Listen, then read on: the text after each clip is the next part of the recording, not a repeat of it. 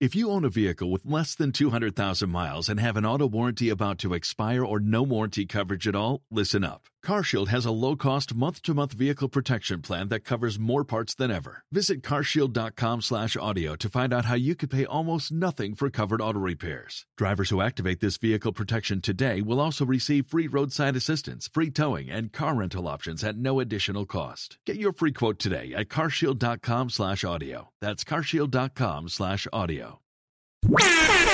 Bernie and Sid in the morning. on the Red Apple Podcast Network.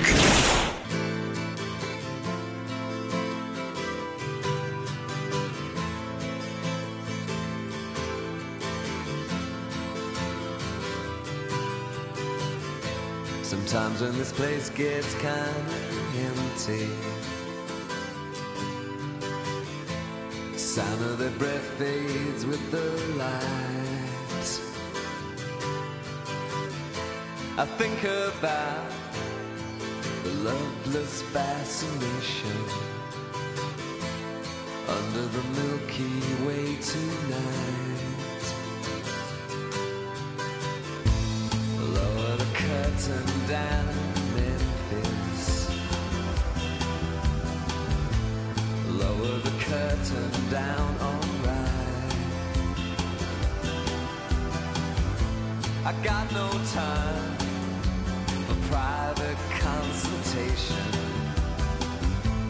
under the Milky Way tonight. Wish I knew what you were looking for. Might have known what you would find. And The church, which makes a whole lot of sense today as we get set to head on over for a beautiful, massive ceremony for my friend Bernard McGuirk. Coming up at 10 o'clock this morning at the world's most beautiful cathedral, St. Patrick's Cathedral, just blocks away from these palatial studios on Fifth Avenue. That is coming up this morning. So, this song, which we usually play for Miranda Devine, because this band is out of Australia, the song Under the Milky Way is The Church. And that's where we're going today. So thank you for that, Lou Rufino, on this Wednesday morning, a celebratory day. I mean, man, we've been crying for months and months and months. Like I've said um, a bunch of times the last couple of weeks, a lot of you um, started to cry when Bernie died. He died on October the 6th. He died the uh, the night we broke the fast from Yom Kippur. And um, it's been a rough couple of weeks for you folks. Uh, for folks like me and his family and folks close to him, we've been doing this now for basically 11 months. So today, I hope at least, is more of a celebration. We have a bunch of speakers at the church today. I think I saw some of them Bo Dietl, Curtis Sliwa, Bill O'Reilly, me, obviously, Chad and John, and others.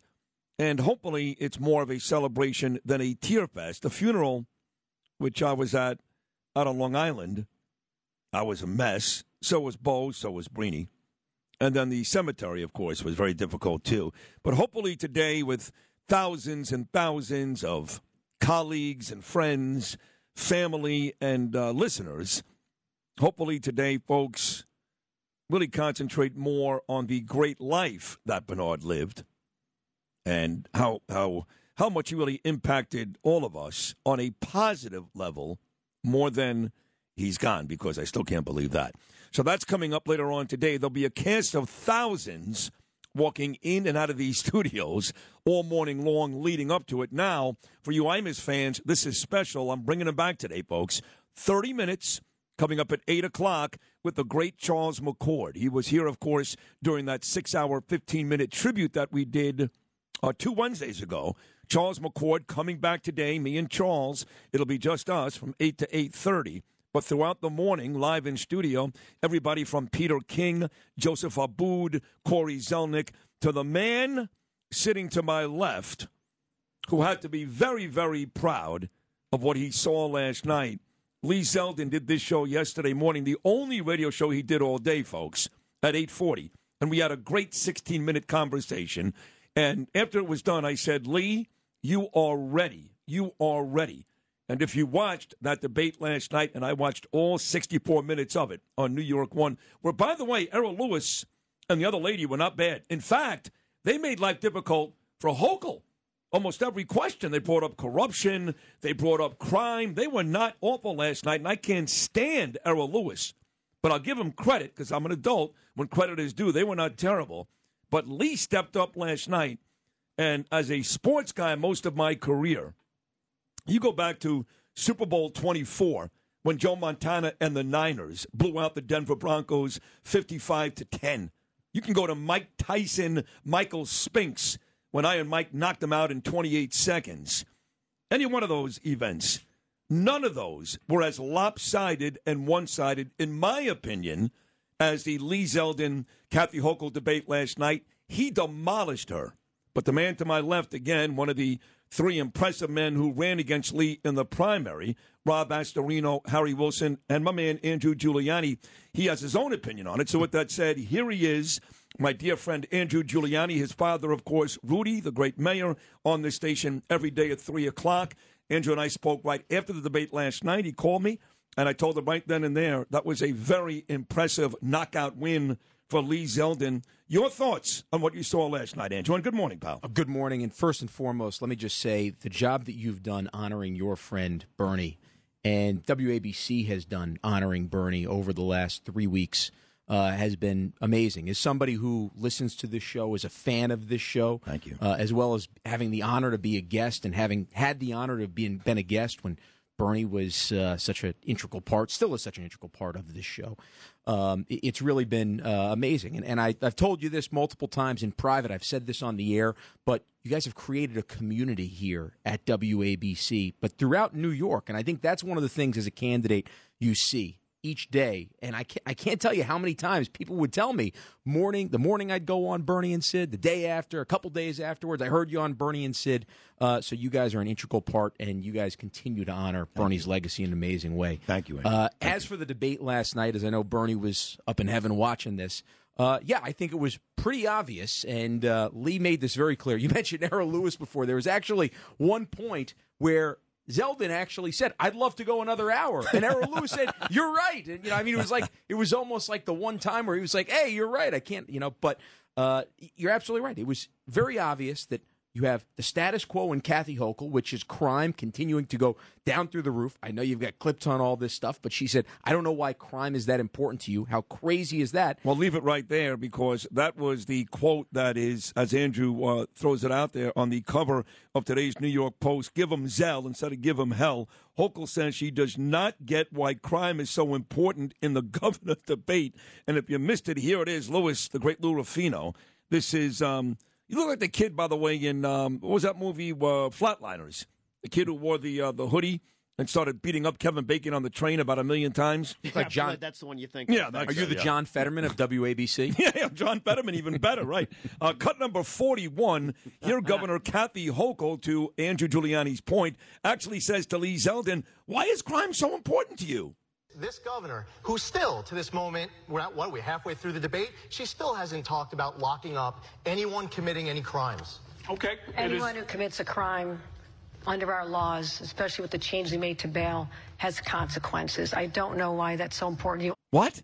I don't know why that's so important to you. Now, unfortunately, when you do TV and radio, trust me, Andrew, I say unfortunately, stuff gets out there, it doesn't go away. Yeah. Uh, I think she'd probably like to take that one back, don't you? Absolutely. I- I can tell you that when I was preparing for the gubernatorial debates, right, you go in there, there are no notes that you have, right? You have a blank sheet of paper. And what I would do at the very end, probably two minutes before, which, by the way, it's quite an adrenaline rush, like that last 30 seconds before you're going to go on, because Yeah. it's just you, your thoughts, everything that you've put into this right here. And Were you you nervous? see Were Lee came out. Oh, yeah, you're nervous, Yeah. but you're excited. You're hyped up, right? I mean, it's probably the same thing when you got your first big break in radio. It's the same feeling. Same feeling if you came out of a of the, of the tunnel for a football game. It's that same amazing feeling that you get the adrenaline just going through there. But when I ended up going and preparing for the debates, the last thing that I would write on my paper was crime the economy, education, right? Just those three words right there, knowing that those are the issues that New Yorkers care about. It's been saying, if you look at the polls recently, 28% of New Yorkers say crime is the issue that they are going to vote on. Another 20% say it's the economy. Guess what? Lee Zeldin is winning that 48% chunk. It's a matter of whether he can get another 3%. It's that simple. Kathy Hochul doesn't know why it's so important to Lee Zeldin. Well, guess what? She doesn't know why it's so important to the 19.5 million New Yorkers that are telling her, guess what? Get your head out of the sand and start paying attention to the problems that are going on in our streets, on our subways. Uh, but that's what you're getting with Kathy Hochul. Somebody that thinks accountability to New Yorkers means one debate on Spectrum News for one hour. Well, I'll tell you what, after watching that debate last night, uh, she made the right move. she, she don't want to do that again. I mean, she got bludgeoned by Zeldin last night. We knew coming in she was going to seize on Donald Trump. She has one question to ask Lee Zeldin, and the question she asks is not about New York. She's running for governor of New York. The one question was, do you think Donald Trump was a good president? So she seized on Trump all night. She talked about those gun laws time and time again and abortion. We knew all this coming in, Andrew. But you would think if we knew that, she knew we knew that, and she would maybe, maybe change course just a little and try to fight fire with fire when it came to crime, corruption. She did nothing. She had those two or three talking points. She tried to malign Lee Zeldin all night long. She had zero plans to fix these issues. And to Lee's credit, while she kept saying, You don't have a plan, he laid out plans all night long. Absolutely. And actually, as a matter of fact, I would say the very first couple of minutes, Lee was moving so fast because he was trying to get five hours of debate within one hour. You could see his cadence kind of after the second answer really kind of slowed down and got in there. But he was trying to get as many points out as possible because he has so many plans on crime, which, by the way, let's be honest about this. This is about making sure that our cops, and he said this, making sure we back the blue, we actually lock up criminals, we repeal cashless bail, we actually set an emergency order on this. Uh, and and that's where Lee's been on all this stuff, and he's been talking about this for the last eighteen months. I can tell you, as a competitor, I heard about it. I've seen it now as a supporter of his, and he has a plan starting on day one, and that includes making sure that we're safe on our subways. It includes making sure that he's working to make sure the mayor has that the mayor is, is pressured to do what he needs to do in New York City, but it's Yeah. all across the state as well. Kathy just does not have any plans, and it shows also that she is actually controlled by the radical left because the fact that she would not actually go into these plans shows that she's controlled by her base, which right now, unfortunately, it's the Carl Heasties, it's the Andrea Stewart-Cousins, it's the AOCs and Andrea Biagis of the world, and and they're the ones that are not coming with any kind of answers. You know, you mentioned Eric Adams, and I think the mayor is going to be at this. Uh, in fact, I know he will be. He'll be at the mass today, and I have a dinner reservation coming up on November the 10th with the mayor. He's going to sit down with me, and I'm going to tell him what he's doing wrong. It's going to be a very, very long dinner, by the way. But uh, on a serious note, uh, there is hope for Eric in this respect. If he is surrounded by the right people, I think, I don't know this, but I think he can do a better job. And Kathy Hochul is not that person. Yeah. She's a Democrat. All she does is he conforms, he sticks to what she says because he's a Democrat. Now you bring in an opposite player, mm-hmm. a Republican, and a guy that really wants to fix this city.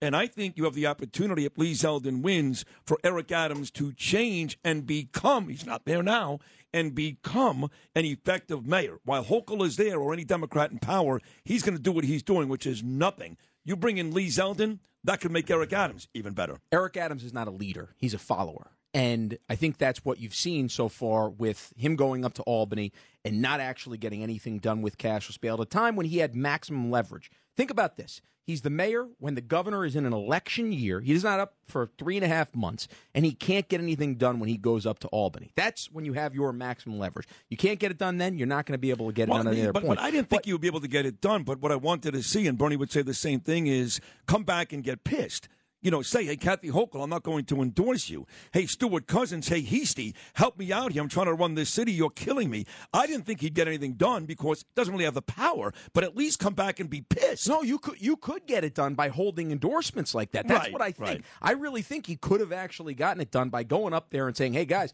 this is I got elected because uh, crime is such a problem in New York City. This is the number one priority to me. It's not playing buddy buddy with Democratic politics again. Now, if you want to say, well, Democratic politics and, and playing buddy buddy with, with them is a priority, then no, he's of course he's not going to get it done. Then he's going to come back, he'll do a press conference, and he'll get pissed about it. But if you want to actually talk about a real change agent, a real leader, that's not Eric Adams. But I think you may be right.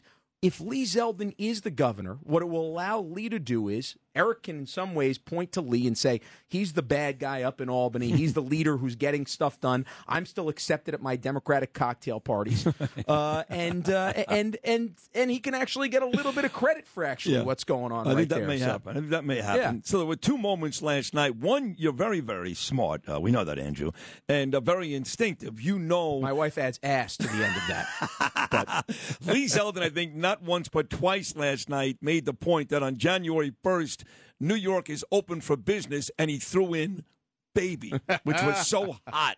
I had a lady tell me last night, I never thought I would say this before, but Lee Zeldin is actually hot tonight because he came off so smart. Uh, secondly, Did you think Lee Zeldin was hot last night? Is that what you thought? I did. I did. I would. I would. I would have slept with Lee Zeldin last night. He was that good. But I love this part too, Andrew. I wonder if you feel the same. They asked that stupid question. You know, if you lose the election, are you going to be okay with that? Are you just going to admit defeat and move on? Now, that's that's a big Democrat talking point. And I thought he had the best answer of all. This is Lee Zeldin near the very end. Will you accept the results if you lose? Lewis, this is cut number fourteen. If you lose this election, um, do you promise to abide by the results? Well, first off, losing is not an option. I love that. Secondly, playing along with your hypothetical question, of course. You know, he wanted to say stupid question, Yeah. but he used hypothetical because he's a class act. Me, if that was me on stage, playing off your stupid question, no, I'm not leaving.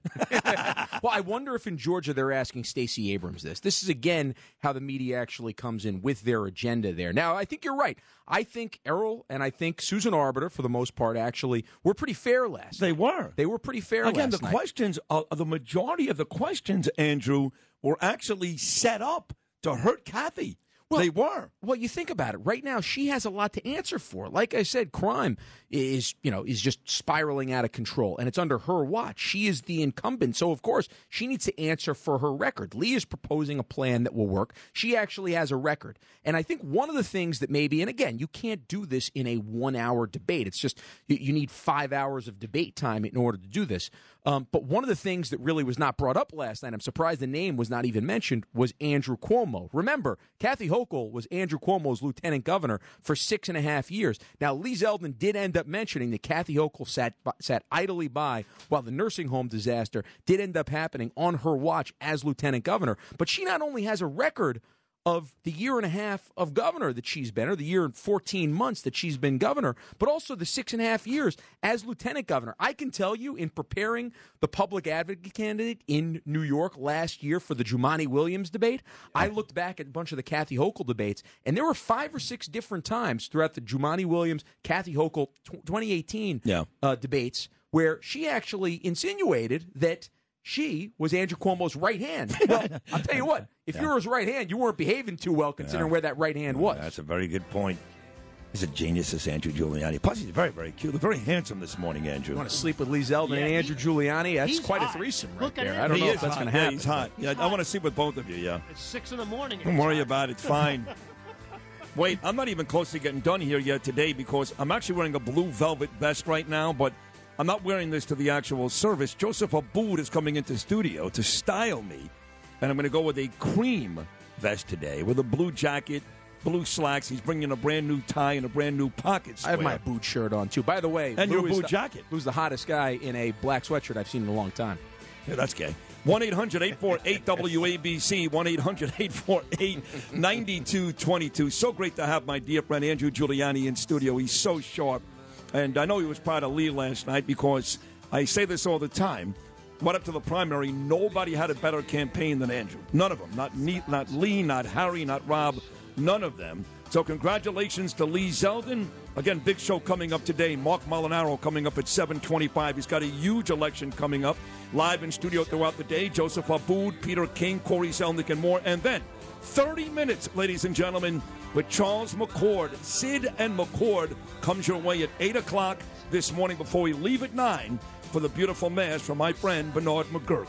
Keep it right here. Nielsen rated number one news talk show in New York City and the self proclaimed best talk show in America. That's us. Mornings on 77 WABC.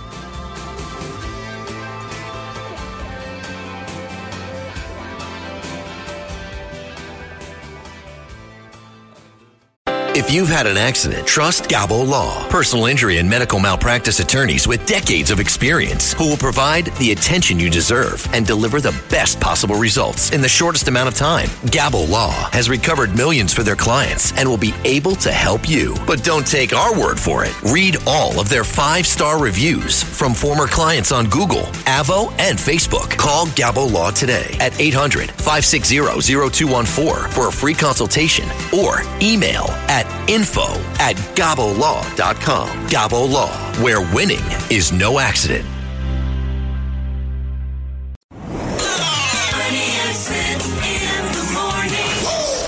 On the Red Apple Podcast Network.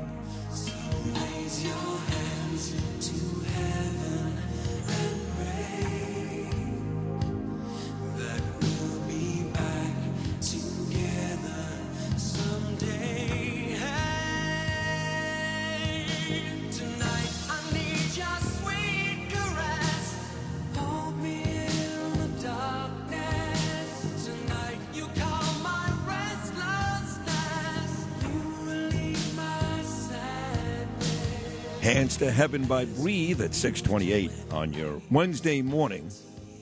So I wanted to watch this debate last night, and then I realized when I got home, living in Queens, I don't have New York One, which is not a bad thing, trust me.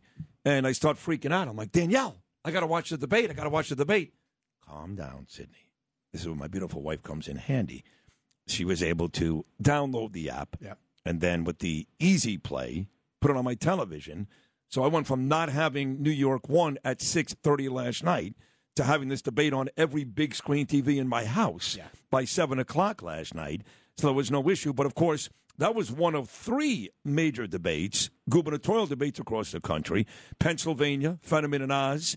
Our friend in Michigan had a pretty good night too. New York, Pennsylvania, Michigan, New York, the most important. Obviously, we're here, but Pennsylvania, a big one too. Dr. Oz against John Fetterman. I did not see a lot of that last night. Andrew Giuliani, you did. What was your takeaway? Well, first off, that was Kathy Hochul's idea, right? She wanted to go on Spectrum News because only 25% of the state of New York Right. actually get she it. knew right? that, and So- based upon her performance, she made the right move. yeah, well, but that's what I get back to with Kathy Hochul before going on to Fetterman, which uh, I don't know who actually had a worse debate performance, Hochul or Fetterman. In Fetterman's defense, he did just have a stroke a couple of months ago, though, so that's the one thing What's I her can say, excuse? which She's is kind of amazing. But she, that's exactly what Kathy Hochul does not believe that she's accountable to New Yorkers at all, and that's why that's why she's okay with agreeing to one debate on Spectrum News where only 25 percent of New Yorkers. But after the Hochul Zeldin debate, after a few minutes, ended up getting into the Oz Fetterman debate, which was also one hour. Fetterman, as many of us know,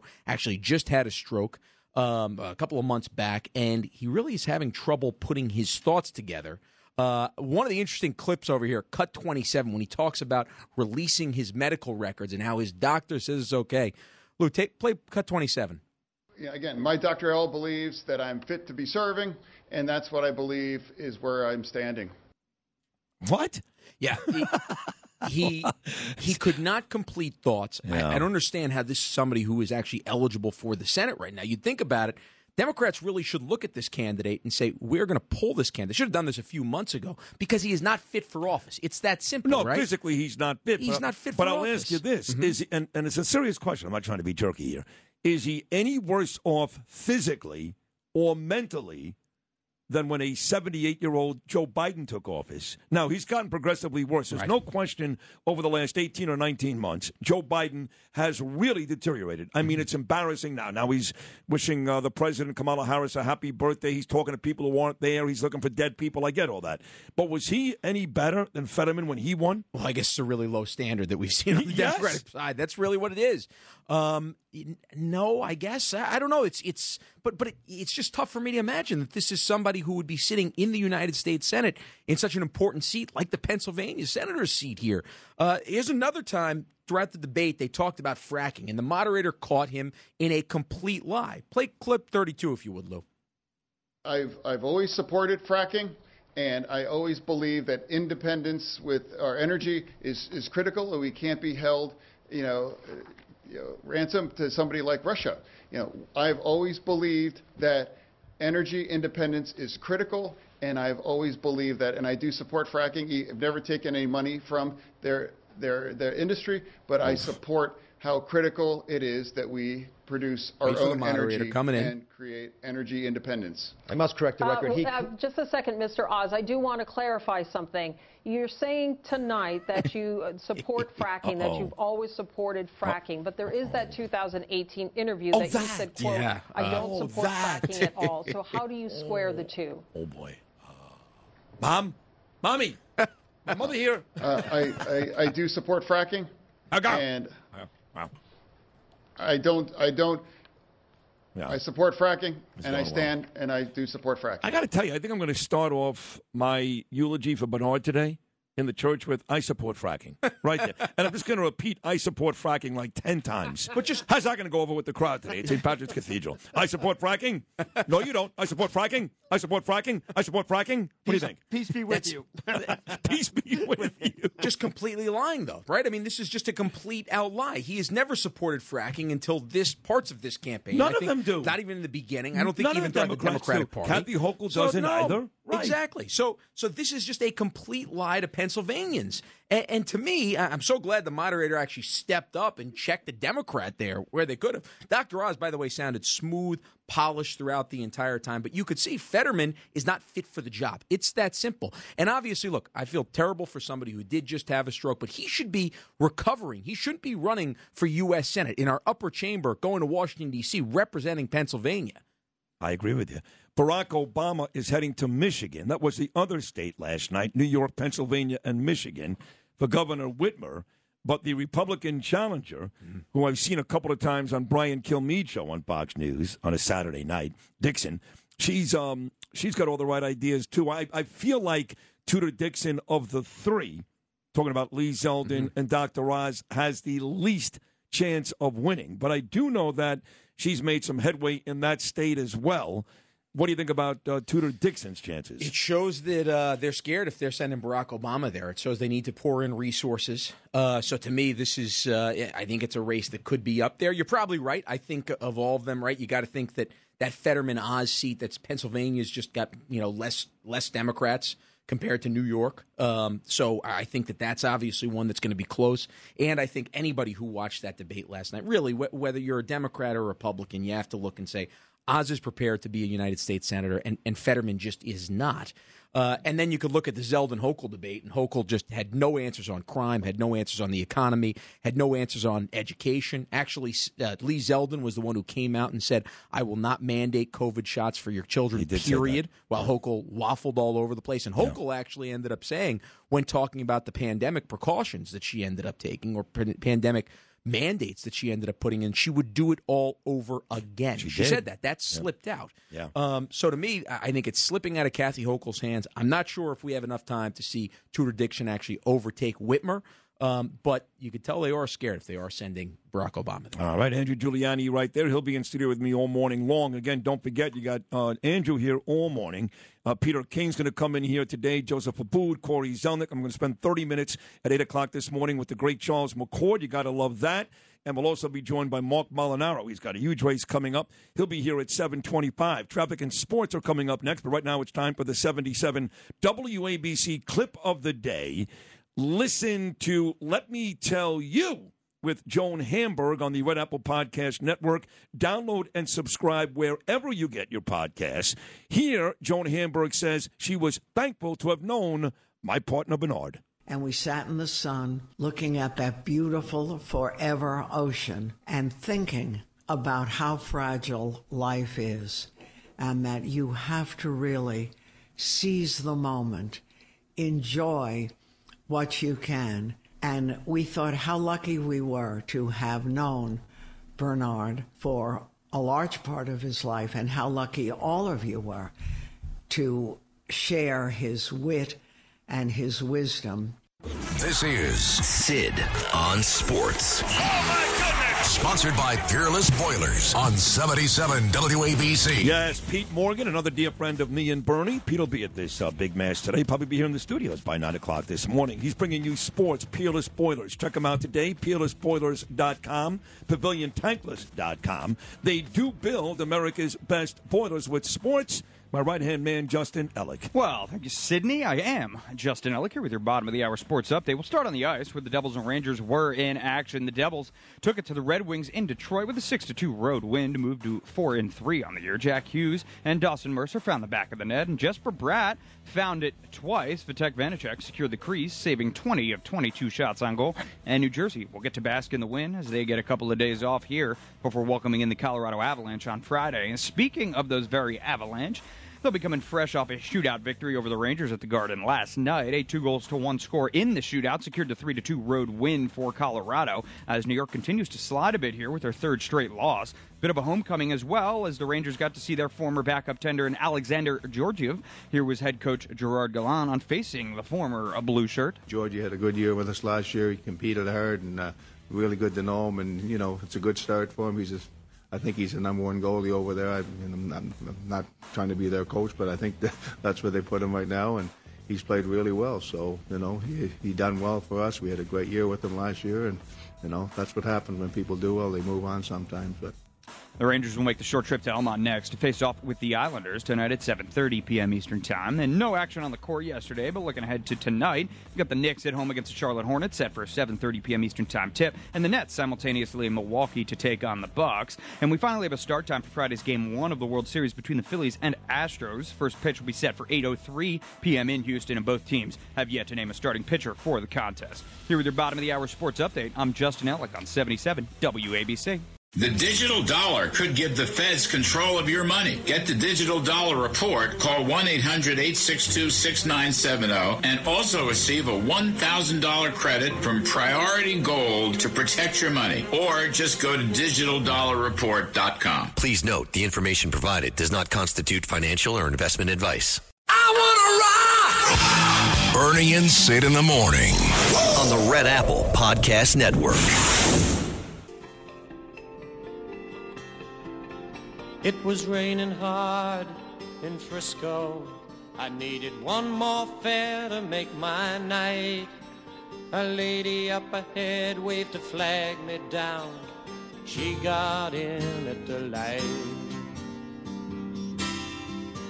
Oh, where you going to, my lady blue? It's a shame you ruined your gown in the just looked out the window. She said, 16 Parkside Lane. This one, a Bernie McGuirk favorite. Bernie loved this song, folks. Welcome back, 645 on what I'm calling Bernie McGuirk Day here at WABC. Have a beautiful Mass coming up at St. Patrick's Cathedral. You're all invited, 10 a.m. to 11.30 a.m. this morning. At some point today, too, later on in the afternoon, they're going to name this studio. This is a huge honor. The Bernard McGuirk Studio, where we all do our shows from, including me, all day long. His beautiful wife, Carol, his uh, gorgeous daughter Melanie, his son Brendan, and his daughter-in-law, who's pregnant, by the way. He's about to have his first grandchild, Bernard. They will all be here throughout the day, and uh, really a terrific job again. I can't say enough about John and Margot Catsimatidis. I mean, John did not know Bernie all these years. He knew of him, I'm sure, but didn't know him. You would think that John knew Bernie from the day he was born. That's how amazing they've been. Chad, on the other hand, he's known Bernard for a long time, not as long as me, but uh, but a long time. And Chad has been terrific. So they've got a, a beautiful day here uh, set up. I'm going to leave at nine after a great eight o'clock hour, which will, inc- uh, which will include Charles McCord making his way back to this show, which is amazing. Eight to eight thirty, I'm his favorite. Charles McCord will be here. Then Peter King. Then a cast of thousands will join me as we walk on over to St. Patrick's Cathedral. Two of those guys that will join me are in studio right now. One is Andrew Giuliani. He's been great for 45 minutes already this morning. And the other is my personal designer. in my opinion, the greatest men's designer in the history of fashion. And when I tell you how gorgeous this guy looks this morning, white pants, a white turtleneck, a beautiful blue tweed jacket, gray hair, and a tan. You have never looked better, Joseph Abboud. Good morning. How are you? Good morning, gentlemen. How are you guys? Great it's to great see to you. meet you. And I, I'm wearing Joseph Abboud Yeah. as well, not just you Yeah, right here. I mean, this this, is a love you're absolutely fest. right. No It's doubt a about love it. fest. Well, well, tell me about that for a second. You know I'm Yeah. going to wear your clothing all the Of course, time. of course. And um, but when you walk in and you see Andrew Giuliani and he just happens to be wearing a Joseph Abboud, Yeah. does that make you feel good? You know, it's the greatest award you can win. You can win all the Designer of the Year awards, and but when people who don't know you buy your clothes, it Yeah. says your work is good. It's pretty And- cool, right? And it really is. And- Yeah. And I, if I'm walking down Fifth Avenue and I see a sweater that I designed walking toward me, that guy doesn't know me. It's the greatest joy. I actually want to stop him and shake him and say thank you for buying Ah, yeah. that because you because you believed No, it. I get that. That's how I feel like when uh, when I'm in a car, for example. Right. And the car next to me has the window rolled down, and maybe they're listening to a best of on a Saturday morning of me, and I'm like, "Oh my That's god!" me. That's You know, me. Or, right? Or you, Andrew, when, when you're out there and people, Yeah. you, you know, these people are voting for you. That's got to be incredible. It really is. It- It's it's an amazing, and like you said, it's a compliment to your work. It's a compliment to what you do. It's not friends that uh, you know that may be blowing some smoke. That's or trying right. to make you That's feel right. better. That's this or right. that. That's it's right. actually people that are saying your product Yeah. is the best, and that's why I want to buy it because I feel like I look the best. well, you you know, over, actually- the, over the years, though, I really believed in the American man, and I thought, you know, we were always stepchildren to our European counterparts. Right. And I always wanted to make American men look beautiful. So here's my uh, here's a testimony to it right right now. I've got two handsome guys wearing my clothes. So Well, I'll- I'll It'll tell be you interesting to this. see if sales go up or down after you say I that. I don't know. Talking about Bernard. Uh, Yes. I'm wearing a blue suit today. That's yours. Yeah. You gave Bernard the same exact suit. That's right. And the reason why you did it was many years ago, before John even took over ownership here, uh, Bernie and I received this really coveted award from Teddy Atlas. He gives it out every year at a Staten Island big uh, dinner. Great dinner, by the way. Great dinner to the most important journalists in the city that year, the ones with the most integrity. And me and Bernie won that award. So we went dressed with the same suit that night. Now I never got there. Neither did I. Neither did you. That was the night, Andrew, of that massive snowstorm. Oh, wow. In in, in November that Bill De Blasio wasn't prepared for. but me and Bernie had the same suit, and I would tell you, any time Bernie and I had to go somewhere, any time. That was the only suit he ever wore. He That's loved right. that suit. Well, that's right. And I remember when he came to the store, he's su- he was such a humble guy, and it was so appreciative of the fact that we'd fit him and make a suit for him. And he he was a gentle giant. I mean, I loved him, and he was a tough guy, but he had the soul of a of a, of just the most incredible human being, and loved him so much. And I go back with Bernie to 1992 when I first went on the Imus show. Yeah. I think well before Sid.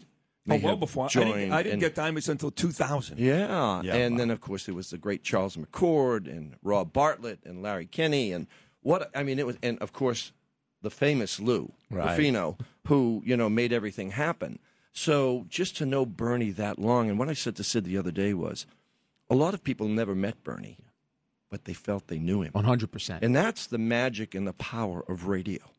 Yeah. Is the intimacy. I, Sid, you have that. And, you know, we all say we blow smoke because we're all friends, but it's really true. And I saw Sid's talent way back when Imus was deciding whether to, who was going to be the sports guy. And I said, this is the guy. And so um, that is the power of radio. And you've just managed it so beautifully, and WABC's done a great job. Yeah. Really has. Oh, thank you for all of that. I appreciate that.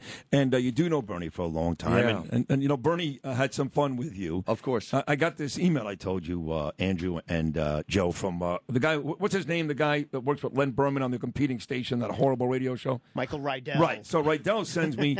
Riedel is a guy that covers Broadway for the New York Post. So if you're a fashion designer or you cover Broadway, right away, Neanderthal guys from Brooklyn like me, we think you're gay. It doesn't, matter. what- you got pictures of your wife. Because, so uh, he sent me an email and he said, uh, Bernie once did this joke on Imus. He had a new book coming out, Michael.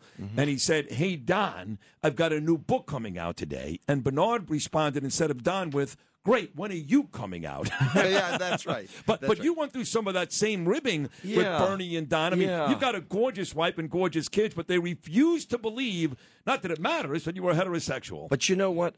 I hate stereotypes. It doesn't matter. It doesn't mean that you can't be straight and pick fabrics. I mean, it doesn't mean that you can't pick curtains and decorate. So I hate any. curtain- curtains I, hate- I, I, I hate any kind of stereotypes, and I think it's really unfair to everybody. Yeah. So for me, it was you know, as I I said, I'm not gay, but I'm also not Italian. What what what what what difference does it really make? I don't think any of that really should Oh, come into play in the way people perceive other people. I you know, but, also not but, but but it's Oh, just God. who we are. I Yeah. think it's just it's fine to be who you are. Did you watch the debate last night, Zeldin? and I Hope? was not able to get it. And that's Hochul's point, right? Hochul did not want I people was to not- actually we see the we searched everywhere. Uh, I- yeah, Lynn, of, cour- of course you're able to get it. I thought the same thing. You should have called me and Danielle. If you downloaded the Spectrum One app from anywhere in the world, you could have put it on your TV with Easy Play. Because I freaked out at six thirty. I go, Right. I don't get it. I'm because we have Queens. Cablevision or something, and, and it didn't carry. And I was, I said, well, maybe it's got to be on one of the networks, one of the cable stations, Right. And we couldn't find it. Well, it. one of the things that uh, you and Andrew talked about during the break, which I think is worth bringing up, is you know the one place actually. Now that I think about it, Andrew, where maybe Lee should have mentioned it five or six times was.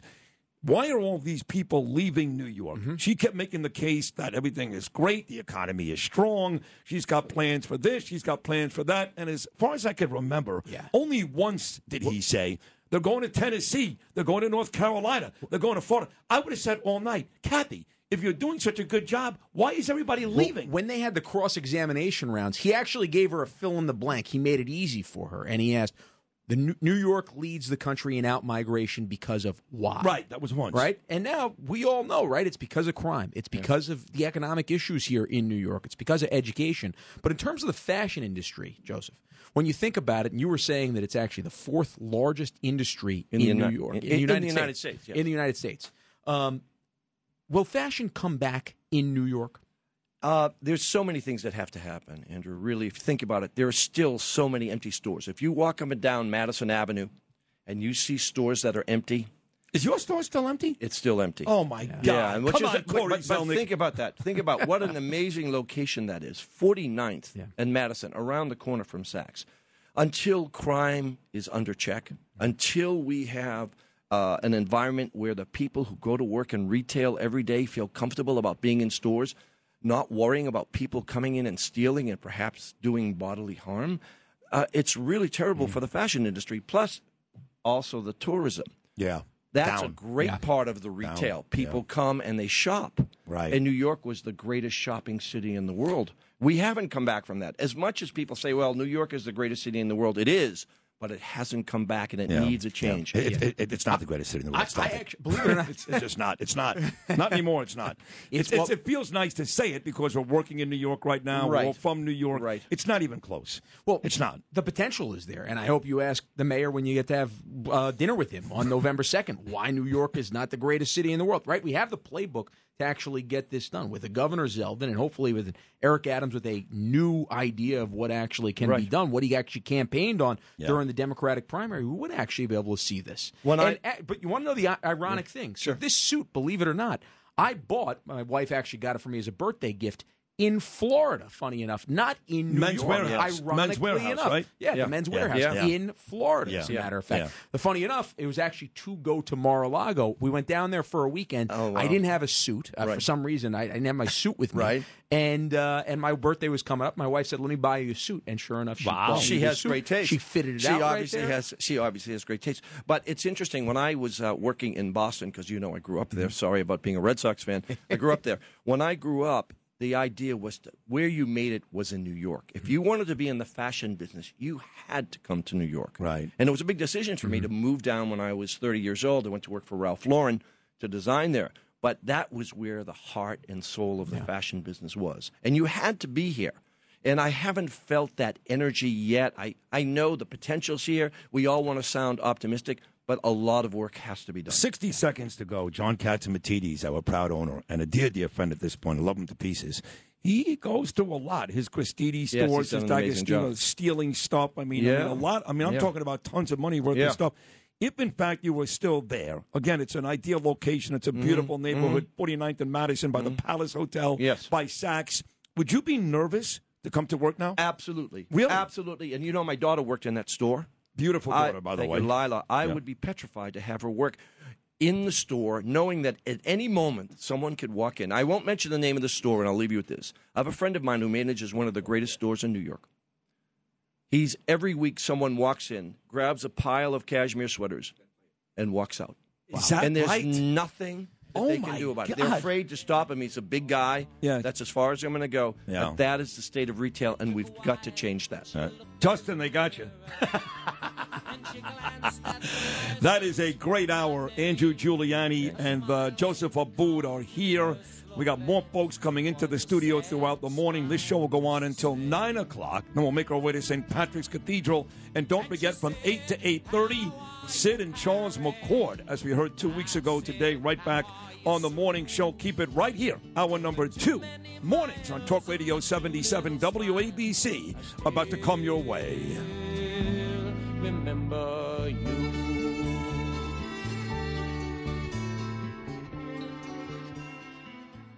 We'll do it live! Hey, Bill O'Reilly here, and you are listening to Bernie and Sid. God help you. On the Red Apple Podcast Network.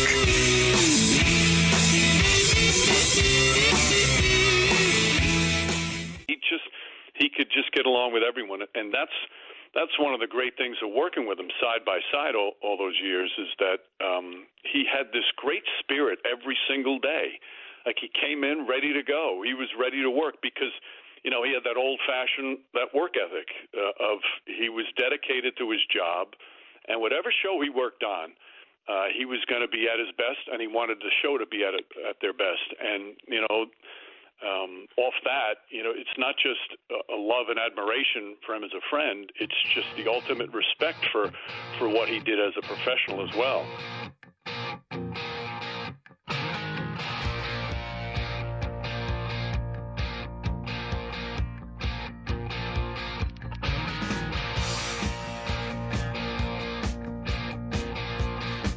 That's my friend Mike Breen, ACDC here. Bernie, love this song too. Bernard, this show goes out to you, my man. Mike Breen, dear friend of mine, even longer and better friend to Bernard, the voice of the Knickerbockers and, of course, the NBA. The finals with Jeff Van Gundy and Mark Jackson. And Breen is just a uh, beautiful man. What can I say? He was actually the one who called me on uh, that Wednesday night, Yom Kippur, with the bad news. And I, in turn, of course, called um, Chad Lopez and Matt Meany.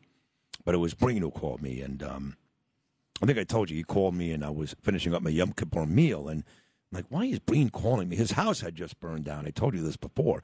His house had burned to the ground. And I thought, oh, maybe he needs something. I don't know. Why, why would he need something from me anyway? But I didn't know. And then um, I texted him back and I said, listen, I'm finishing dinner. And he said, well, please call me as soon as you can. And I said, oh, boy, I knew it. As I was dialing his number, I said, this is going to be the phone call I've been dreading for months. And sure enough, he's like, we lost Bernard today. So uh, Mike Breen, I think we'll be there today. Breen should be speaking today. Uh, who came up with all these uh, the speaking things? First of all, Lou Ruffino, and I'm going to get in trouble for this. I just don't care. I, mean, I just don't understand why they do anything at this stage without talking to me. No disrespect to anybody else, but you got to talk to me. Um, this is my Howard Stern moment. No one has worked with or knows Bernie McGuirk longer than Lou Ruffino at this station. Nobody. And all these people reading and going up on stage and making speeches, and Lou Ruffino's doing nothing. So that makes no sense. None. I'm just telling you. Find a way to get Lou Ruffino involved today. He's friends with Bernard for 35 years. They were together behind the glass every morning when Don Imus made all of our lives so miserable that the three of us had a suicide pact back in 2000. I'm not even kidding. Find a way to get Lou Ruffino involved. Please, I'm begging you. Way before Imus and Bernie were WABC, we all had major success at a different station 20 years ago. So that uh, has me aggravated. That's uh, my Lou Ruffino moment. And uh, Mike Breen, why isn't Breen speaking? Breen was Bernie's legitimate best friend. Maybe he doesn't want to. I know he's got a nickname tonight. Maybe he's at, oh, if he's in town. No, he's coming. Okay. So, I mean, I I haven't seen all the speakers and all the readers and all that stuff, but I'm sorry. Lou Ruffino and Mike Breen should be up on that um, stage. In fact, one of you could take my place. I'm. How are you, Angie? Okay. I'm doing okay. I get aggravated over things. I, I hear, I understand right there. But I mean, think about it. Out, Lou, 1988, is that how long you and Bernie go back? Uh, it's the end of 88, yes. Yeah. So he would never say anything because he's a nice guy, Lou. And uh, And you- you're not?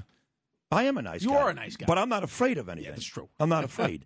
Lou is like, eh, you know, he's got to run the board. And you know how these people are. They You're all heart. That's why. You're all heart. It's, Uh, it's on your sleeve. It's on your beautiful. Joseph Abboud Well, sleeve. Thank you right for now, that. Thank you. So I. I want Lou to do something today, and if, and if not, I'll take him up on stage with me. I don't care. Uh, it's, everything's fine. You'll just walk up with me and be quiet. Charles McCord will be here at eight o'clock this morning. Then, uh, then Peter King. Uh, uh, we have Mark Molinaro coming up next. And years ago, I got to know Mark very well. He ran for governor. In fact, we hung out quite a bit, uh, bit in Howard Beach, believe it or not. And the day of the You made election, pizza, right? You made pizza together. that's correct. Yeah. We went to Aldo's Pizzeria on Cross Bay Boulevard in Howard Beach. Eric Ulrich and uh, and Mark Molinaro, few other local guys. They all got waxed that day. What we're going to see, hopefully in two weeks, that day was not the same. Didn't resemble it. It was a blue wave back then. Molinaro got beat badly by Cuomo, but he gave it a, a good run. Now he comes off a loss to Ryan in upstate New York, where Hochul the night before was with Ryan, and now he's coming up with a big race in the 19th congressional district. But you said something to me during the break that was so smart about what he may have to rely on, and it may not be crime. Yeah, well, one of the things, if you look at New York State and the geography of it, right, for 70% of New Yorkers, crime is the number one issue. For anybody who lives in New York or around New York, or certainly if you live in towns where cops live, right, or, or live and coming into New York City, crime is going to be the main issue. But Mark is in a district that's probably it's too far north from where the NYPD live and it's south of Albany. So you're not really actually crime might not be the top issue necessarily for him. It might be the economy. Sure enough. I mean, you could see, and there was a big fentanyl bust in, uh, I think, Poughkeepsie yesterday that Mark ended up commenting on. Uh, this is an issue that does affect his district, but it might not be the number one issue. When they look at the polling and see the 28% of New Yorkers say it's their top issue, probably doesn't fall on the majority of that 28%. It's probably more the economic issues. It's probably the fact that heating oil is going to cost 16% more this year than it did last year. It's probably the fact that gas is up 50% from where it was two years ago. So for him, probably, and it'll be interesting to talk to him to see where those issues rank. Uh, probably the economy is probably the biggest issue affecting him up there. And he obviously caught poor timing when you think about it with his race because that was kind of the height of Democratic popularity in August of this last year, Yeah. where I think now he's catching good timing with that red wave. It's going to be a close race, though. It's one of these things. If Molinaro wins, Zeldin probably ends up winning. If Molinaro does not win on November 8th, then we probably have Kathy Hochul. Wow, I disagree with you there. I actually think Lee Zeldin is going to win. I, no, no. What and I I'm think Mark is, Molinaro is going to lose. oh, I, I I, do. I don't see that happening. Okay, I'll, I'll well, bet you a bacon, we'll egg, and cheese on that. afterwards. Well, I shouldn't say that. He's about to come on here. I'm going to be like, hey, you're going to win big. But I think he's um, going to win. I think. I well, I think hope he's. so. I think he's going to win, and I think that you're going to have Zeldin win this thing. But I think that's going to be one of those key bellwethers, if you will, in New York State to see where that is. Well, talking about the economy, that came up last night during the debate, and all Lee Zeldin did, all Lee Zeldin did was um, was be honest, Mm-hmm. okay? and he talked about how, especially in upstate New York, and, and to your credit, this is where I really fell in love with you, was you centered on the state, not the city. I mean, Zeldin, Astorino, Wilson, they, it was like they were running for mayor. They talked about the city. You're like, listen, I was in Rochester, I was in Syracuse, I was in Binghamton. You could add uh, Monticello, you can add you know, a whole other uh, bunch of places, Utica. And you said it's a mess. And when Zeldin made that point last night, instead of Kathy Hochul coming back and saying, well, you're right, but we're working on things, what she said was, well, that's not the way to talk about our state, that pessimistic outlook. I wouldn't want a governor who's so pessimistic. He's not being pessimistic, you dope. He's being realistic. You know more than anybody, those places are dying. He wants realistic plans from her. That's what he wants. And the fact that Kathy Hochul has come with nothing but just some sound bites, basically, and really, Which is no what she plans said about whatsoever. him. I, well, it's you know complete gaslighting, right? That's exactly what they're doing. She's reflecting exactly what.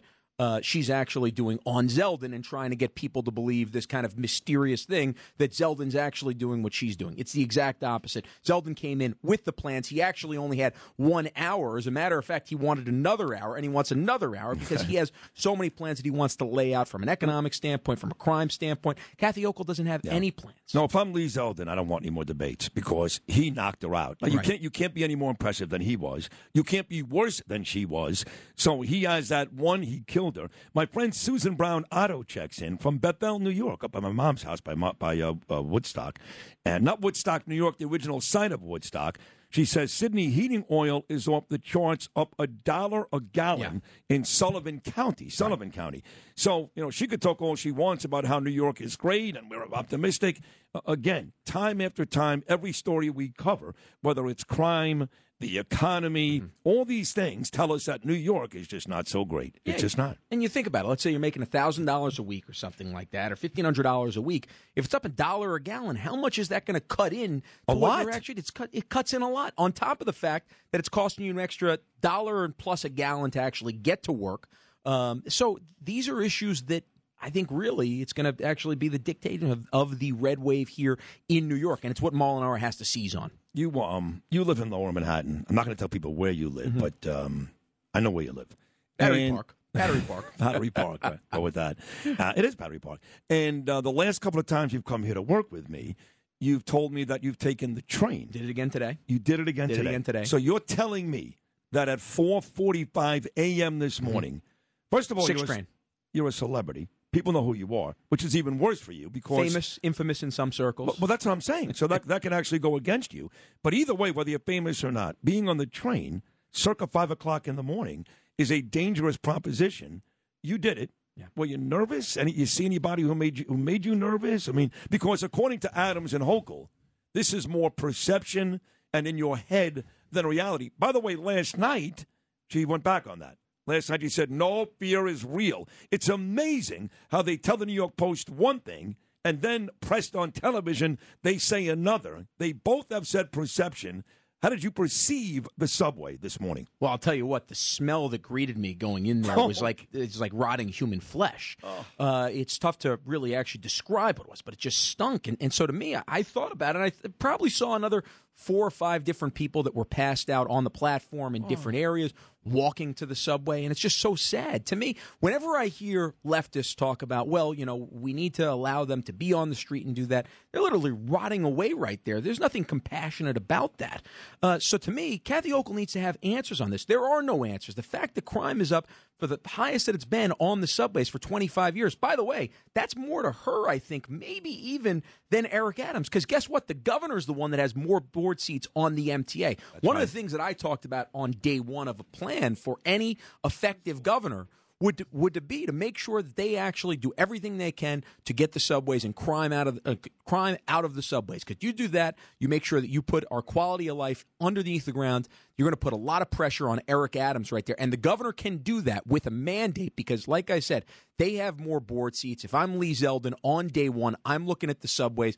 I'm making sure I'm cleaning out because that's going to put a ton of pressure on Mayor Eric Adams when New Yorkers see a clean subway system where they feel safe and they come above ground, and all of a sudden they don't feel safe. That is the brilliant voice of one Andrew Giuliani sitting in with me all morning long until 9 a.m. Once again, don't forget Mark Molinaro running in that 19th congressional district. He, as we speak, is the uh, county executive of Dutchess County. He's a good friend of the show. Bernie loved him as well. He'll be coming up next. Peter King will be in studio at some point today. Joseph Abboud, Cory Zelnik, and don't forget, coming up at 8 o'clock, folks, you loved it two weeks ago. You'll get it again today. Sid and Charles McCord. 30 minutes of old Chuck coming up at 8 o'clock this morning as we get ready to walk over to St. Patrick's Cathedral for our big Bernie McGuirk celebration coming your way from 10 to 11.30 this morning. My man Bernard, big, big morning, folks. Keep it right here. Look at Pete Morgan looking like a million bucks. Black suit, beautiful tie, brought in his New York Ranger t-shirt, New oh York, no quit. I like that. Number 22. Rangers lost last night. New York is losing every day. But thanks, Pete Morgan. We'll come right back on this big Bernie McGuirk Day right after this. Come on!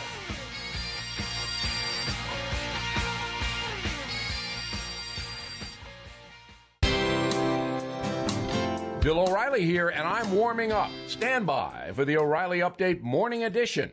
On this Wednesday, President Biden needs a vacation. He is now totally out of control when it comes to saying actual words. The latest is telling the world the USA has lower inflation than most other countries. That came as a shock to France, Japan, Canada, and many of the EU countries, which are well below the USA inflation rate. Then Mr. Biden tops that by proclaiming that Congress voted and approved his student loan forgiveness plan. Uh, no, that did not happen.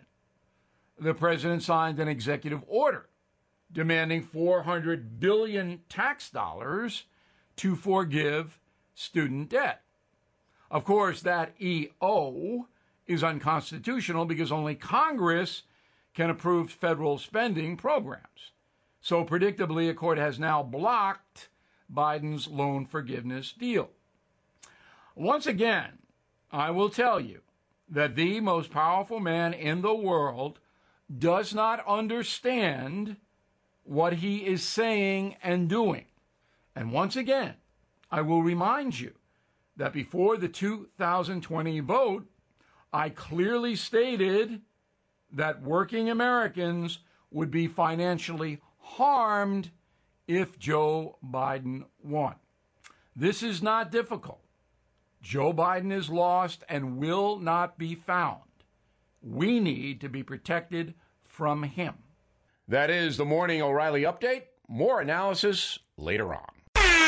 Bernard McGuirk. Unacceptable is throwing your beer can on the subway tracks. Sid Rosenberg. I don't believe it's a three man race. Bernie and Sid in the morning on the Red Apple Podcast Network.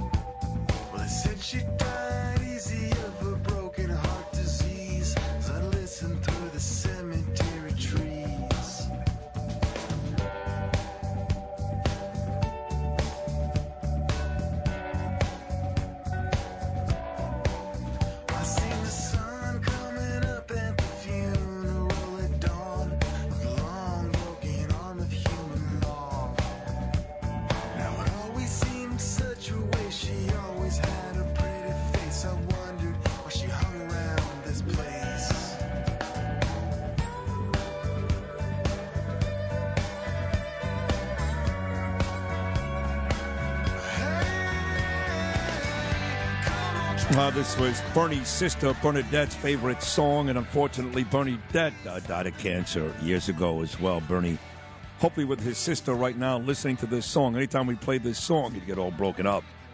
This is my sister Bernadette's favorite song, and now Bernie is with her, like I said. So that is uh, Bob Dylan the Wallflowers One Head Light. Still to come this morning, we've got uh, four gentlemen in studio right now Pete Morgan, Joseph Abboud, Andrew Giuliani, and myself. Peter King will be here too. Then 30 minutes coming up at 8 o'clock with me and Charles McCord. But right now, on the line, a man running in the 19th Congressional District. He is, as we speak, the executive in Dutchess County. He's had a, uh very, very solid political career already, but needs a big win coming up in two weeks. He'll join me and Andrew Giuliani right now. That's our friend Mark Molinaro. Mark, good morning. Welcome back, pal. How are you? I'm doing well. Uh, I'm doing well. And listen, uh, all of our thoughts and prayers with you. I know today's also going to be a tough day, but uh, um, it's good to hear your voice. And uh, Thank you. sad, uh, sad that another another came silent. But uh, uh, we're, we're all with you. Thank you, Mark. I appreciate that. And Bernie got a kick out of you, too. Remember the first time you were on, you were talking about your grandfather being a big New York football giant fan. In fact, I think you buried him, God rest his soul, in a giant jersey. And uh, Buried in his Giants jersey. Yep. Yeah, Ber- Bernie got a big uh, Bernie got a big kick out of that. So, well, you got uh, the big election coming up in two weeks. This is a very important election for the Republicans up there in the northern part of the state. What does it look like right now as we get close to that big day? Uh, listen, we're running strong. I, I've committed to, to representing the 19th congressional district, and um, uh, we're gonna we're gonna win. But you said earlier, you know, we we need a I need a big win. America needs a big win. Uh, we've got to take back the House of Representatives. We've got to provide some sanity in Washington D.C. Uh, and really hold the administration accountable. Um, you know, I, I, Andrew knows this because he's traveled the state. I, I'm running against a, um, a Washington D.C. lawyer who has not lived in the state of New York for the last 16 years. My opponent has not lived in the state of New York for the last 16 years. He he doesn't know the first thing about the challenges that we face. Uh, and frankly, we're, we're going to take it to him and uh, take the fight to, to Washington uh, for the people of the 19th district.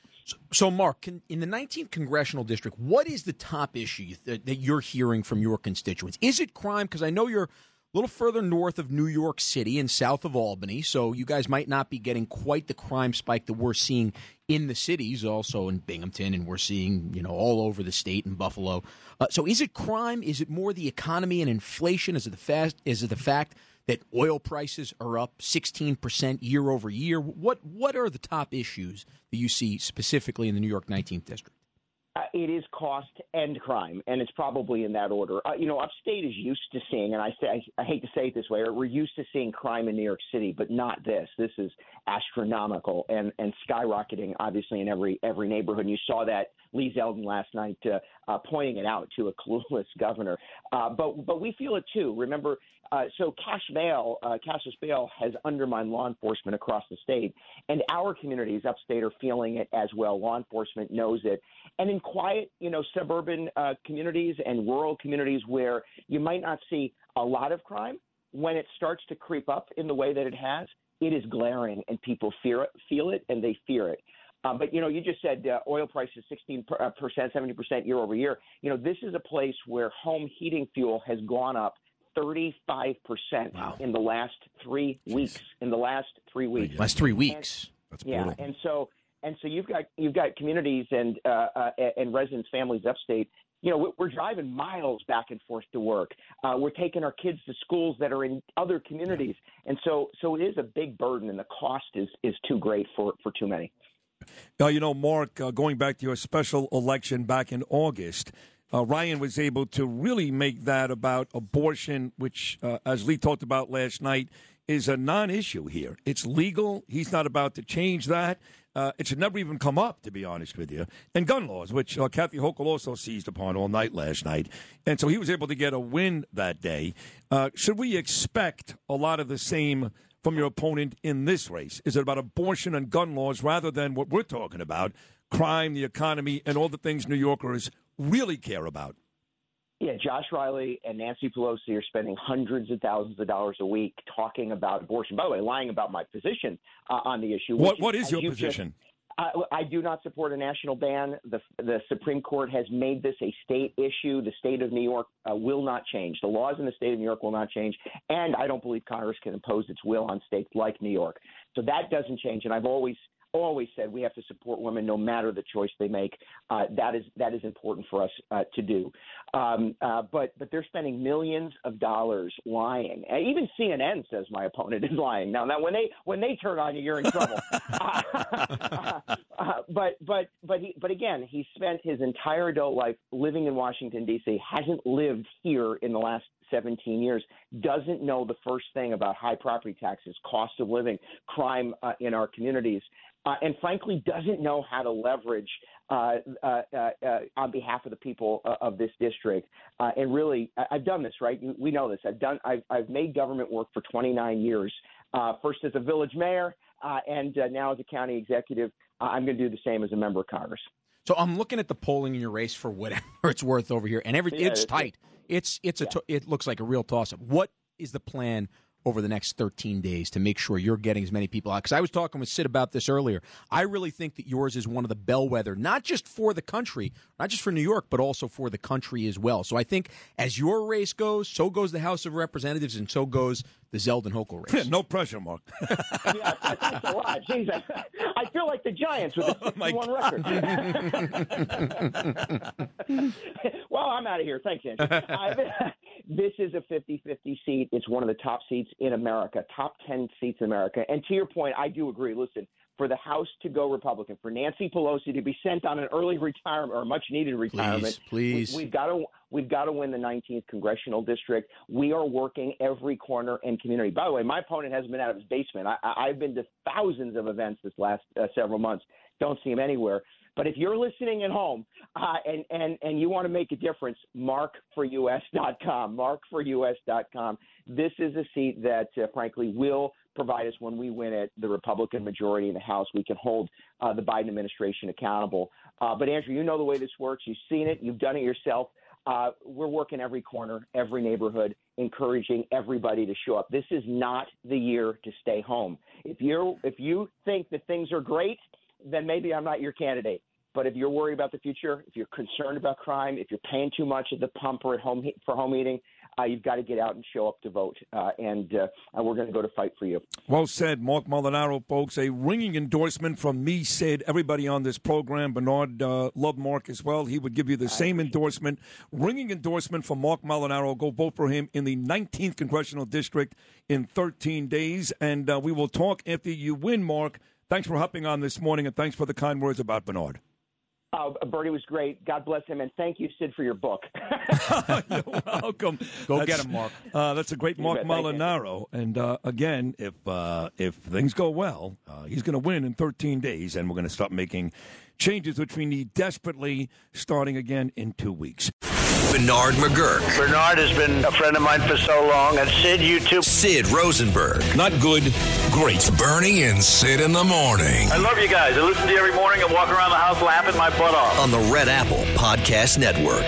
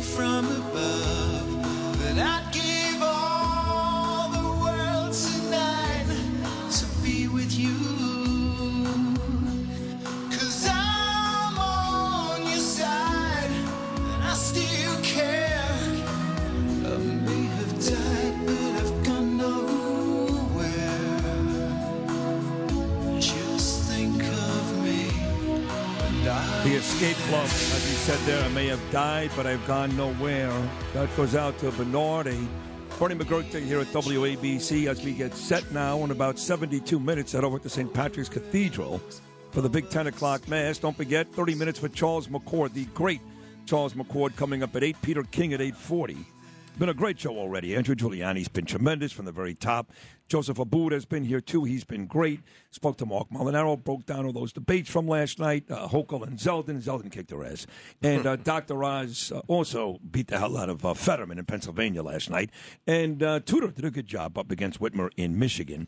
But uh, Bernie's looking down right now, and he's very happy because I'm joined by four other men in this studio. And I can say this uh, without any doubt. I know this. He loved all four of these guys. Andrew Giuliani to my left, Joseph Abboud straight ahead of me, to Joseph Abboud's right, Cory Zelnik, and to Cory's right, uh, the great Pete Morgan, who, uh, if not for Pete Morgan, I don't know what we would have done. He sponsors everything. Every time me or Bernie goes to the bathroom, it's sponsored by Pete Morgan. Uh, thank you for that. Um, and all seriously, we'll start with you, Pete, because uh, you guys, you were friends with Bernie longer than you're friends with me. Now, you and I have gotten very close, but you and Bernie very close for a long time. And a lot of your business decisions, I'm going to put it out there, okay? I'm going to put it out there. A lot of your business decisions, especially with me and Bernard, came down to personally how you felt about us. You were going to roll the dice, you were going to take the chance because you loved Sid and you loved Bernard. Is that fair to say? Sure. And I knew, and we've talked about it before, I knew when you guys got together, it would be a fantastic success. And um, there's no doubt about it. I mean, look at what you've done. Between the two of you, Louis coming back, it's been fantastic. And uh, congratulations on that. And I couldn't be prouder to be thank you. with the program. Thank you. And you, you knew Bernard for how many years, Peter? A long time. Geez, I met Bernie and Lou a zillion years ago, back early Radiothon days and stuff back at FAN. I miss uh, Radiothon Yeah. days. Yeah. Did he ever go to Mahwah with you like I did and get drunk with Joe Benigno on Tuesday did- night? As you know, Bernie was not a. Uh, he'd occasionally go to those golf outings and some of those events. Right. But if it wasn't mandatory, B was a no-show. Uh, listen, I got news for you. When it was mandatory, he was a no-show too. Trust me, trust me, I, but trust me. Uh, he would actually we'd have things right outside the building, outside the building, Yeah, I- downstairs, I remember. and he walked right past me. Oh, I go, what are you doing? Yeah, he to get home and get some sleep. He's tired, you know. A The craziest hours, the one o'clock, two o'clock in the morning, nuts, text nuts. from him, and yeah. fun. and uh, Cory, uh, through Joseph Abboud, you got to know me and uh, Bernie. You told the story just uh, last week that we went there one day for like a fitting, uh, just to see the store really. And you were a fan, and you, I guess you own that building, whatever it is. You came downstairs to meet me and Bernard, and then you guys got extremely close. Absolutely. I, and as we talked about last week, it was it was very important to me to have Joseph text me the minute you guys walked in the door. So Yeah, I- I mean, it was. Uh, I was on watch. He was on watch, and I came. I came down, and like I, and like I said, you know, Bernard's Bernard's in the back, and he's trying he's trying on a suit, and he's standing on the pedestal, and I, I think I mentioned it last week, Joe. That uh, Phil the tailor's between his legs, taking his inseam What? measurements. Easy now. And, Easy. uh, Calm down. Hey, now, hey, now. Yeah. We're- we're a young guy tru- in here, Andrew. we're tru- We're truth tellers here. He's old enough, Um, even though he has a flaccid mic. A flaccid mic. That's a whole other- that's a whole other story right there. We'll talk later. Um, and then, and like I said, you know, Bernard's getting measured, and, and I told him that I was it was a fanboy moment for me to meet him because I've been listening to him since '86. I said I know you for all of these years, and he stepped down off the pedestal to thank me. Yeah. And, and it was very important, and it was very, you know, it, it was so what Bernard was made of. And from there on, every time I came up here, we're hugging it out, and you would- you would leave the studio, and Bernard and I would be talking about physical fitness and working out Mm-hmm. and family and the kids. You know, my daughter's in school, and he's telling about his. It's just wonderful. He's he's just a wonderful human being. And, True. You know, so sad that he's gone. He was so happy that night that uh, you got me those tickets to see Dwyane Wade play his last game at Madison Square Garden because my kids grew up in Boca Raton and Gabe knew more about the Miami Heat. He was there when James Wade and Bosh got together. So Gabe wanted to see Wade, and Gabe was a little boy. And Bernie was like so excited. How was that last night? What did Gabe think of Dwyane Wade? And you made all that possible. So thank you for that. And by the way, you're wearing a Joseph Abboud jacket. mean- Joe, you are so well represented in this studio It's today. unbelievable. It really is unbelievable. You know, I should get royalties. You should. Pete Morgan screwed you though. He's wearing a Ralph Lauren. Well, it's all right. it's okay. I worked for him, and, and well done.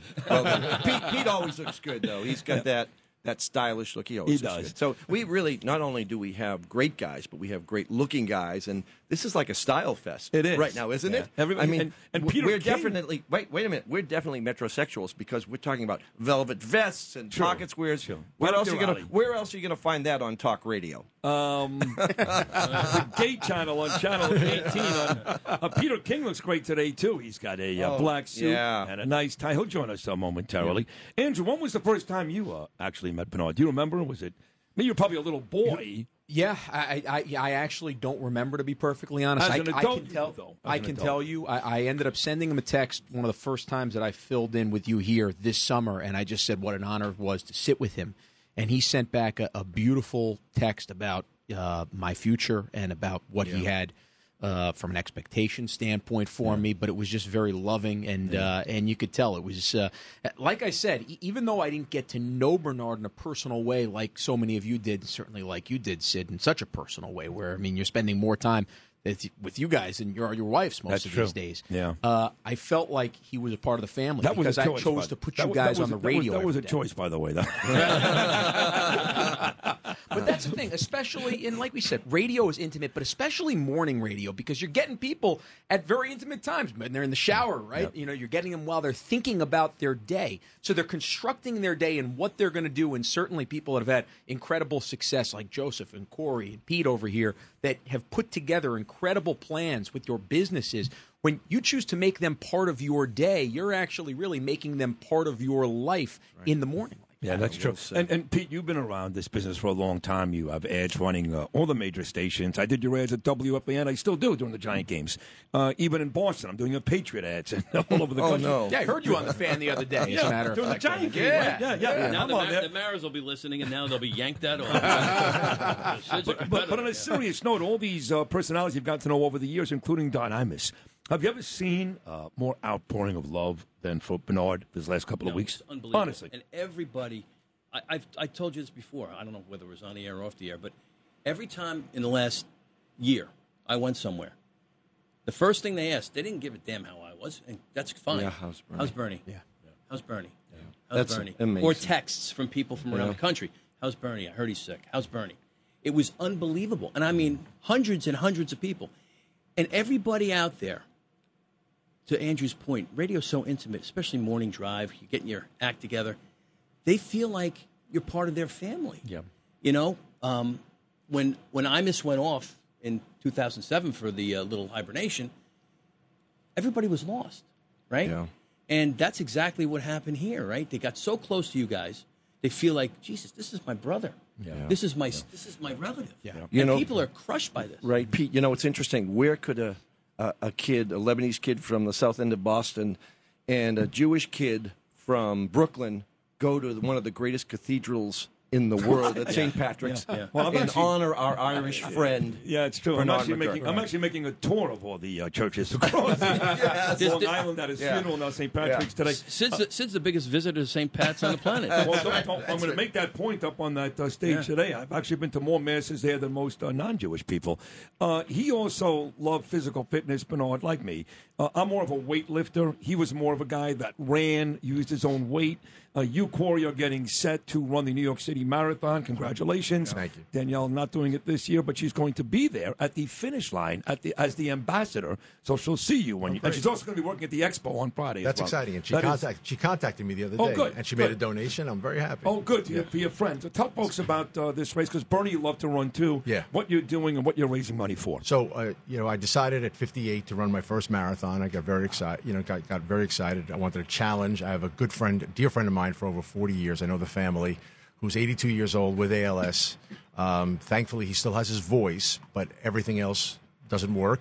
He's uh, wheel, wheelchair bound, and thankfully, he has wherewithal. And they had to change their house, every, every, everything about it.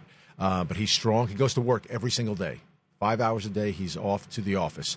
Uh, and I decided to do something uh, for him. Uh, I needed a, I, not that I really needed a reason, but I wanted one, I guess. I was looking for it, and I found it.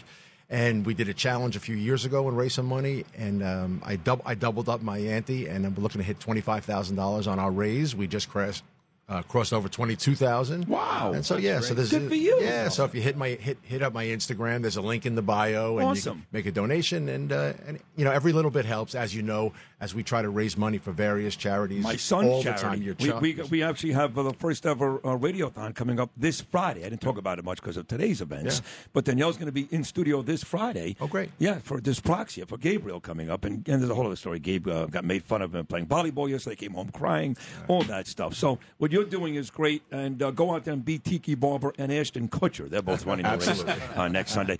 Uh, so uh, on the way out, I played a bit the other day when your father came on, Andrew, and it was Bernie talking to just you know, random people in Times Square 20 years ago about the Bill Clinton Monica Lewinsky scandal. One strange guy, second strange guy, third guy walks over. It's your father. and Bernie's about two minutes in. He goes, Oh my God, this is Mayor Giuliani. and your father was so funny and appreciated Bernard and Don Imus so much during that skit. I'm sure as a kid growing up, you heard a lot of Imus. Oh, absolutely. Yeah. Uh, Dad always loved going on, whether it was Imus. He loved also going on Stern, the opportunities to do Yep, that. I mean, these were things he, and if you look at his inner circles, which is uh, like the White House press correspondence dinner, he used to do whole big shows on this. He'd do Beauty and the Beast. That was the famous clip where he got dressed up as Marilyn Monroe, I and know, Donald remember. Trump comes on over and, uh, you know, gives him a little uh, flirting with, if you will, right there. I guess I'll put it that way. By the way, my mic is now erect, if you guys haven't noticed. So, just want to Oh, well, that was a great. update uh, all of our people. that's a great little time there with these uh, four tremendous gentlemen: Andrew Giuliani, Joseph Abboud, Cory Zelnik, and Pete Morgan. I'm staring at a very handsome Congressman Peter King. He will join us next hour, and of course, coming up next, 30 minutes with one of the all-time greats, a Bernard favorite, and an I'm a sidekick, Charles McCord. Back for his second stint with me here at WABC. We only have one hour to go, folks. We're done at 9 o'clock today. Keep it right here for a very exciting 8 o'clock hour on this Bernard McGuirk Day on Talk Radio 77 WABC.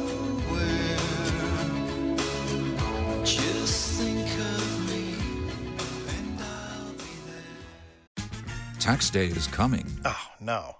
But if you sign up for Robinhood Gold's IRA with a 3% match, you can get up to $195 for the 2023 tax year. Oh, yeah. Sign up at Robinhood.com slash boost by tax day to get the biggest contribution match on the market. Subscription fees apply. Investing involves risk. 3% match requires gold for one year from first match. Must keep IRA for five years. Robinhood Financial LLC member SIPC. Bernie and Sid in the morning. on the Red Apple Podcast Network.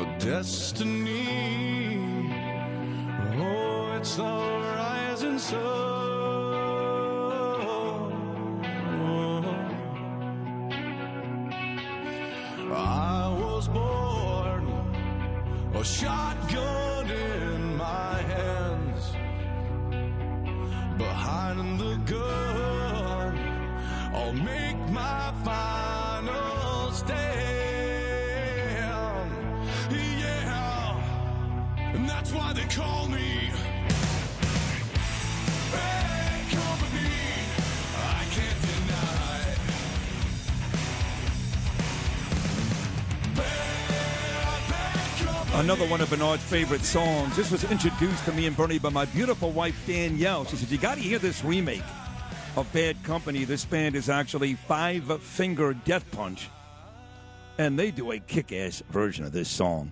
Man, that was a great two hours we just did. And uh, Andrew Giuliani from the very top, just terrific, breaking down last night's debate between Lee Zeldin and Kathy Hochul, and the debate from Pennsylvania, too, with uh, Fetterman and Oz. The Republicans won all of them, folks. Tudor beat uh, Whitmer in Michigan, too. And then, of course, all the guys in studio so far this morning, from Pete Morgan to Cory Zelnik to Joseph Abboud. The great Congressman Peter King is sitting right outside the studio. He'll join us momentarily. But we're about two weeks removed now from that great tribute we did. I was on the air for six hours and 15 minutes that day for Bernard, right after he passed away. And we had a bevy a bevy of great guests, big name guys, guys from the Imus show and other places, and everybody loved every guest. I don't want to, I don't want to pick one favorite, but I'm going to, because the favorite that day was Charles McCord. Again, no disrespect to anybody else, but McCord came on. The ratings went through the roof, and as soon as McCord hung up, I swear to you, I'm my line. as soon as uh, he hung up, it was like Sid and McCord. No, no, listen. He worked with Don Imus. Imus won five Marconis. He's one of the greatest of all time. You know, I'm just kind of getting started here, you know. And to be mentioned in the same sentence as Charles McCord, let alone working with Charles McCord, seems uh, surreal and ridiculous to me. But that was, that's a fact. People, you sounded great. You and McCord, you and McCord. So I said, let's do it again. Leslie Slender, who's been great with this, let's do it again. And uh, we're doing it again on this special day, the day of the Bernard celebration at St. Patrick's Cathedral. Here he is, the biggest talent on the Imus show. It wasn't Imus, Charles McCord. Good morning, Chuck. It's your turn to talk now, uh, Charles. Charles. Uh, Charles. Charles. You know, he just he just disappears. He does the same thing with the phone, by the way. He'll text you and then he'll go into the hills somewhere in the Ozark for like four hours. Charles, you get to talk now, buddy. Charles. Yeah. Okay. Yeah, you're on the air. I, now, I, uh, I have real choppy audio here, uh, Louis. Okay. All right. All right. But you sound fine. Do you hear me now, Charles? It's Sid. Hi, Sydney. Now I hear you. Well, how are you, buddy? I just did this whole beautiful, eloquent introduction for you. What are you doing? What what, what are you doing? I, I am trying to listen to a program on this uh, stupid Opal powered by Comrex thing. Yeah. And uh, I, as I was told Louis Ruffino, I said it was very choppy audio that I was getting, but now I'm hearing you, I think, okay. All right, let's hope so. Because I remember uh, coming in this morning and going. The one thing that uh, the I guess the uh, where Imus had it up on me was he was in studio with Charles McCord. Then it occurred to me that the I-Man spent a lot of time at his ranch out in New Mexico, and you were not in studio together. Yet you still did great shows together. That's kind of similar to what you and I are doing now, except uh, you're in the mountains in the Ozarks or something. But but it should still work. Yes. Uh, you know what? Um, we're probably going to have to try to reconnect All right. over this thing because uh, because basically, Sid, Yeah. this sucks. It sucks. Yeah. All right. Well, let's do it again. Let's let's get Peter King in here for a second. Okay, you just- let's have Charles. I'm sorry. Uh, no, Let that's me okay. try this Yeah. Well, try moving to a place that's got power. Damn it, Charles. God, where does he live? He lives in the Ozarks. but, but but not just in the Ozarks. Like the part where there's like nothing going. I mean, nothing going on there. What do they like? Have to run down the road to get water? God, I mean, could you imagine hating Imus that much and you move to a place with no electricity? I don't care where it is. I Let don't me- care. Get me out. Yeah, I don't even want a house. Anyway, that's he will be back. That's uh, the great Charles McCord. And the beauty about this morning is I've invited so many people into the studio that one person leaves, another one comes in. Here he is. He's the great Congressman Peter King on this show every Wednesday at eight forty, and uh, looking like a million bucks. Has a suit on, has a beautiful tie, and you were really really close with Bernard, and um, really I became close with you, Peter, and we're very close now. But uh, because of Bernie, uh, in fact, a lot of folks up here in New York uh, originally were friends with Bernard, and then I met uh, you guys through him, and we developed a friendship. But um, you and Bernard go way back. Yeah, I go back to the 1990 with Bernie. Uh, uh, you know, Bernard McGuirk was a legend in New York. He was always a great guy. I don't know anyone who said any bad things about him. People say bad things about you, about me. Of course. Uh, everybody said bad things about Imus. The only Imus was the only one. He didn't say bad things, but of course, after the Rutgers incident, he was uh, ready to throw Bernie under the bus, and Roger Ailes and Bo Dietl made sure that wasn't the case. But we've we've forgiven Imus for that. But outside of that, I I don't know anybody who's. Although, wait a second, I shouldn't say that. Ed K. Shanahan at the New York Times. Oh, is that horrible? oh. that, that, that obituary was so horrible. I mean, uh, talk about focusing on one incident, taking that all out of context, and not saying what a great contribution Bernie made to New York, to somehow tie him in eternally to Rutgers. And as you know, Bernie got a bad rap on that anyway. Of course. But so many other things he did. Now, you can have other people like you know, George Carlin, all these comedians who say the most vile things at all racist, anti Catholic, anti Semitic, everything else. And when they get an obituary, they're, they're glorified to be saints. And uh, now it was so unfair. Uh, you know, you and I got excited about it. Bernie was probably laughing about it. you Yeah, I know, so- I know. Well, that was the one thing about Bernard, with me especially, because you know how I get. I get neurotic. I get angry in two seconds. I mean, I, I was furious that Lou was not going to be uh, on the altar today. I heard that, yeah, coming it doesn't in. make any sense. You got to ask me about these things again. And no chance going to get mad. Sid, you work for. I don't care. You got to come to me about these things, especially a day like today. You cannot have this go on today without Lou Ruffino. So I tend to fly off the handle. And Bernard was always great at calming me down. You know that. Yeah, well, first of all, I was stuck in traffic on the Long Island Expressway this morning, listening to you ranting and raving about Lou Ruffino. then I come in here and see Lou. He sort of passes me by, you know. Then he, he's, uh, you know, he's there with his red shirt on and all that, you know. He's the only guy not dressed in a suit yet. He's got a suit here. He's going to change. No, now Lou is great, and you're right. He was part of that whole Imus family, which was so unique. It's really interesting for a guy who was on top. It was the people under him who were the really most beloved. No doubt, no doubt. He, listen, I mean, you, the- Bernie, Lou, Charles, them. obviously. Rob yeah. Bartlett, Mike Breen, Yeah. Larry Kenney. Uh, one of the things Imus did well, uh, which probably he did better than anything else, was he was kind of the master of the circus. And he put a lot of very talented people around him, incredibly talented people, much more talented than me, to be honest. And he was able to kind of put everybody in their right place. Right. And he was not the most talented guy on that show. He may have been smart, had great radio instincts, but sometimes when you put talent around you, it's listen, uh, listen, Pete. It's like sports, right? When Phil Jackson had Michael Jordan and Scottie Pippen, he won. When Phil Jackson had Shaquille O'Neal and Kobe Bryant, he won. When Phil Jackson came to New York, he was the worst coach in the NBA. It's who you put around you. You can appreciate that as a politician. Yeah, no, it so much depends on, on the team you have around. You know, take Joe Torre. I think he was a great manager from beginning to end, but he didn't get the results, so he was with the Yankees. That's right. And you know, so don't, don't uh, forget when he got hired by the Yankees, the headline of the New York Post read, and I quote, "Clueless Joe." I remember that, yeah. And then Steinbrenner tried to bring back, uh, you know, uh, get rid of Torre again and bring back uh, Buck Showalter. No, the thing is, Joe Torre turned out, and he was all along. He was, able, but now with the Yankees, he was able to show the greatness he had, what a great leader he was, and uh, certainly deserves to be in the Hall of Fame. But you know, you're right; it's the people around you. And again, I only met Imus a few times. I to speak to him on the uh, radio all the time. And what I uh, enjoyed was, uh, appreciated more than anything, was Bernie would always call me first and tell me what kind of a mood because I was down in Washington. That was before you had streaming, before you had even before MSNBC. And so I didn't know what kind of a mood I was. I didn't know what he was doing, you know. And so Bernie would tell me, yeah, he's he, he's being a real jerk today, or, or he's okay today, or he's on his meds today, or, or it's you know, it was great. You really you know, clued me in. He said, but by the way, he said this about you before and everything. So uh, anyway, but he uh, He warmed you up good, like in the bullpen. Yeah, for, uh, absolutely. Bernie was great with that.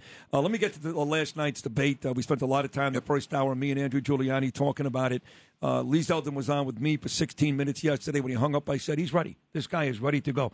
And with that said, I'm going to tell you, even with that said, he even over exceeded my expectations. He was great. He was ready to answer any question. He had plans laid out. She came there with two things Donald Trump and gun laws. She was flustered. She sounded unprepared. He sounded like the next governor of New York. What does Peter King think? Yes. Uh, first of all, last night I was at King Umberto's. Joe Cairo, the Republican lead, had a big Republican event at I King Umberto's restaurant. Joe, Joe's doing a great guy, and we had, had live streaming, and so it was a full crowd, well over don't know, a couple hundred people there watching it. And I thought Lee, Lee was terrific. The best I've ever seen him. Uh, he was not at all tentative. Uh, maybe give uh, Andrew Giuliani credit for being a good sparring partner. You know, he got him ready for the, Yeah. But I mean, last night, if you didn't know who was who, and you just went in and looked at that, you would say, "Here's the veteran and Lee, and here's this amateur, Kathy Hochul." But she was stumbling around, and uh, even like on the cross examination, constantly bringing up Trump, constantly bringing up guns and everything. First of all, if you want to get guns off the street, you let the cops do their job. I mean, when Giuliani became mayor, there were two million illegal guns in New York. And I don't know how many were there when he left, but the fact is the guys who had them were afraid to bring them out in the street. So, no, but Lee stayed on on crime, and crime was obvious. She didn't want to talk about crime. And she had a few sound bites she tried to get in. I thought, to me, uh, Lee just kept going, never let up. And at the end, and I've been in debates where you think you're doing well, you want to keep going. But when you're, if you're not, like you're looking for the, you uh, you're waiting for the bell to ring. Right. You and that's the way she looked like. She wanted it to be She over. wanted with. to get out of there. Yeah. in fact, they I- joked around. Let's keep going. Him Yeah. and Errol Louis, and I can't stand Errol Louis. You know that. I I- I can't know stand that. him. I know that, yeah. But but again, it's kind of like with me and Trump. I didn't vote for him. I voted for Hillary. But it, uh, very very quickly, I admitted I was wrong, and Trump turned out to be not a good president, but a great president. Same thing with Errol Louis. I can't stand the guy. I've called him everything from a racist to uh, to biased. I actually think he did a good job last night. And if you really paid attention when they asked the questions, they put Kathy Hochul's feet to the fire much more than Lee Zeldin. Yeah, the, you know, the questions that were uh, even hostile totally, which uh, really were more like philosophical. The ones to her were really hitting home about, Right. about money and payoffs and everything. Right, corruption, yeah, pay yeah. to play. Yeah. I mean, they, they they came at her hard. Right. New York won for what it's worth, and maybe it was just a one night thing. I gained a lot of respect for those Yeah. uh, guy, the guys last night. I tell you, uh, it did show how smart Kathy Hochul is to stay off uh, debates on uh, mainstream media. Right. I mean, she she knew what she was going to be in for, but even I don't think she was ready for that. She was not ready for Lee coming on from beginning to end. He was like a guy. He was trained for a 15 round fight. She was round, uh, you know, ready for the four round preliminary. That's exactly right. The way you put that is a perfect uh, sports analogy. On the way out quickly, this segment, you got to know Kathy Hochul well over the years. You worked with Kathy Hochul. There was a time when you and I spoke where you actually thought she was pretty good, a good politician.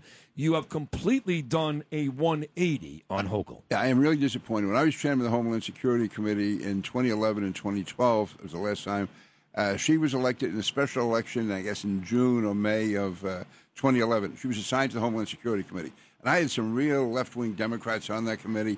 She gets assigned to it. She was great to work with. She was mainstream. and she was the county clerk in Erie County, she wouldn't give driver's licenses to illegal immigrants. I mean, she was really tough. Her husband was a big prosecutor in some terrorist cases. You can talk with her, and she just seemed like a normal. That was the word I used to use. Kathy Hochul's a normal person. You can work with her. And I, I, John Catsimatidis and I were with her uh, out out in the Hamptons the Saturday before she became governor. She came by, and again, she seemed like you know the old Kathy Hochul that I knew. I don't even recognize her now. I mean, she's in so she is more liberal than Andrew Cuomo ever dreamed Oh, of being. not even close. Yeah, Yeah, totally agree. Maybe Yeah. more than Bernie Sanders. All right, we got uh, Lou Dobbs' business report coming up next. Still here. We've got uh, Joseph Abboud. We've got Pete Morgan. We've got Cory Zelnik. We've got Peter King. And we will get some more of Charles McCord as well. He'll be back. All that before I leave at 9 o'clock. Make my way with all of my friends here to St. Patrick's Cathedral to honor my dear friend, the great Bernard McGuirk. Keep it right here, folks. More of the morning show on ABC with some more Five Finger Death Punch right after this.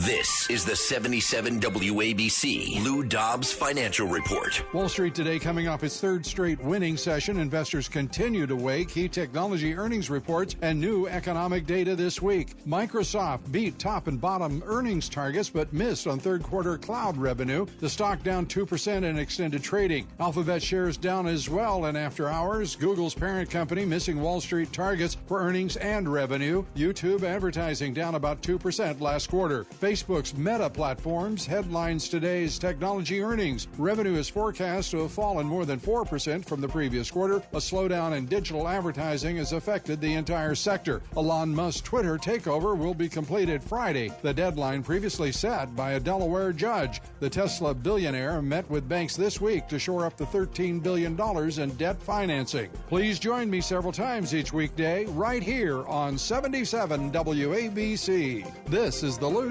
Dobbs Financial Report. Keep listening for more to 77 WABC for the Lou Dobbs Financial Report.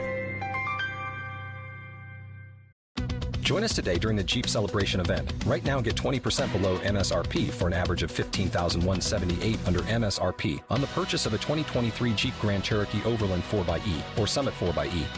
Not compatible with lease offers or with any other consumer incentive offers. 15,178 average based on 20% below average MSRP from all 2023 Grand Cherokee Overland 4xE and Summit 4xE models in dealer stock. Residency restrictions apply. Take retail delivery from dealer stock by 4 1. Jeep is a registered trademark.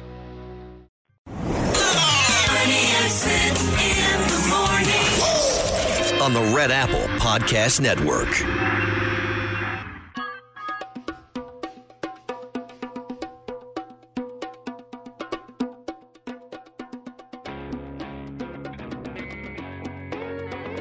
Can't believe what I'm looking at right now. I mean, I, I'm, Joseph Abboud is in studio, the great men's fashion designer. In my opinion, the greatest of all time, and I wear his clothing all the time. But Peter King, this is the epitome. This is the epitome of sucking up. I, I mean, he's actually wearing a tie today, which is a lovely tie. He looks like a million bucks. The tie is made by John Catsimatidis. I tell you, but Let me just say something about Joseph Abboud, though.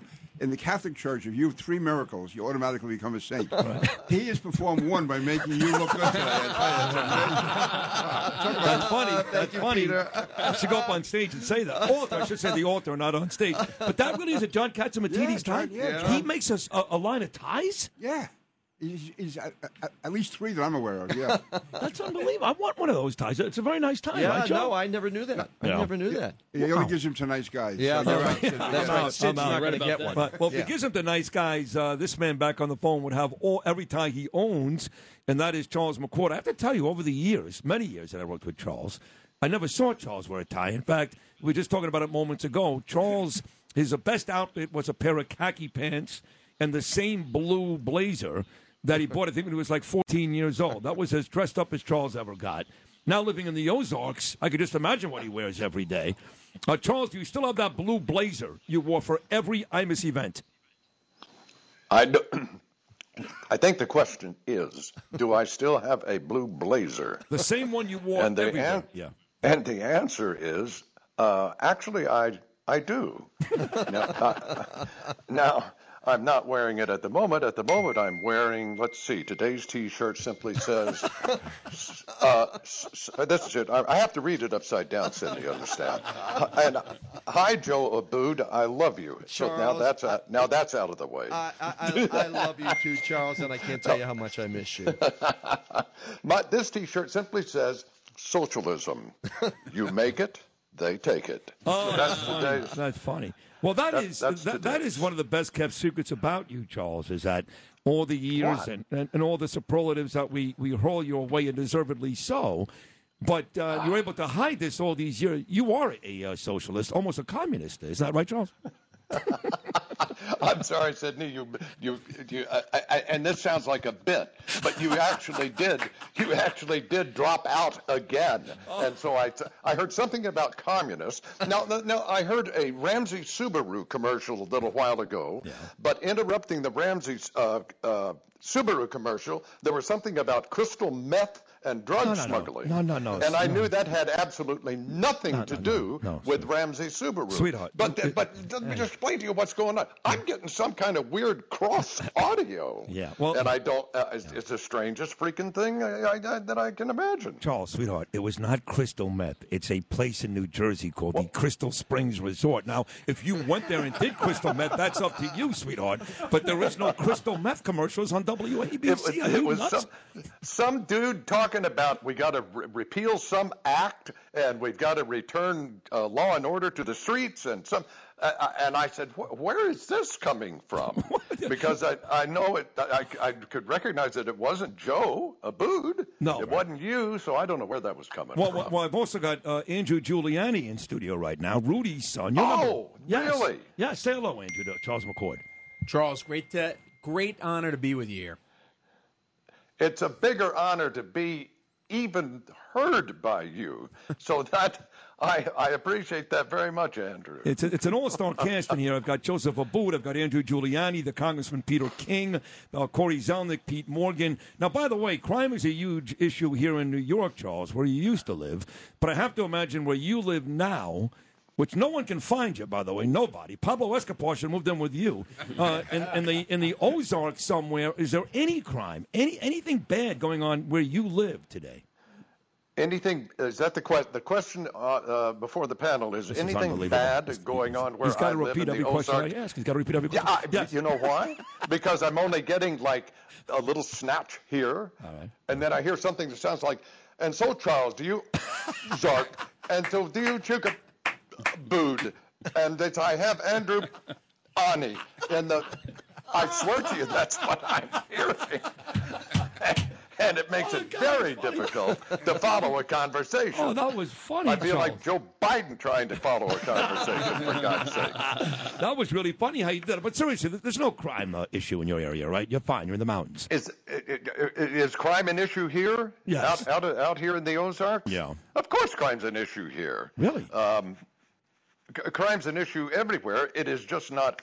It, it, it, we haven't seen the dramatic surge, obviously, in small town America that we have in Philadelphia, New York, Chicago, Los Angeles, Atlanta, New Orleans, St. Louis, and like that. But uh, so we're spared that. We're kind of insulated a little bit from uh, from from from the breadth of the crime that we Right. S- see in those other areas. I do watch that show, But, uh, uh, The Ozarks, and uh, the, the, at least on the TV show on Netflix, which does very, very well, mind you. It seems to be a haven, the Ozarks, for drugs. So a lot of drug. Uh, uh, uh, uh, they make a lot of the drugs right there in the Ozarks that they actually uh, deal around the country. I'm not sure if that's true or not, but I would ask you this: Donald Trump, when you were still on the air with Imus, Imus would kind of go back and forth. Charles, one day he would love him, oh, he'd be a great president. Next day he was a blubber titty guy. Uh, when it was all said and done, Charles McCord, what did you think of the job that Donald Trump did? To Sydney, I'm sorry. Uh, it, uh, we really are going to have to terminate this because I, I know you were asking me something regarding uh, Imus. And that's all I know because uh, the, Yeah. the, the conversation dropped out entirely. Okay. Well, let, let, let's let's make it a. And that you're dropping out right now. Okay, It's okay. gone. All right. Well, well, let's well let's get back to Charles on a diff- make sure this thing works. Okay. He was actually very funny there when he did the uh, kind of in and out voices and all that. I want to hear what you have to say about Donald Trump, but uh, that's fine. One 848 WABC. We'll come back with the whole panel of guys here. We'll close it out, then we'll start walking over together. Me, Andrew, Joseph, Peter, Cory, and Peter. Two great Pete's in the studio right now. Bernie and Sid in the morning. on the Red Apple Podcast Network.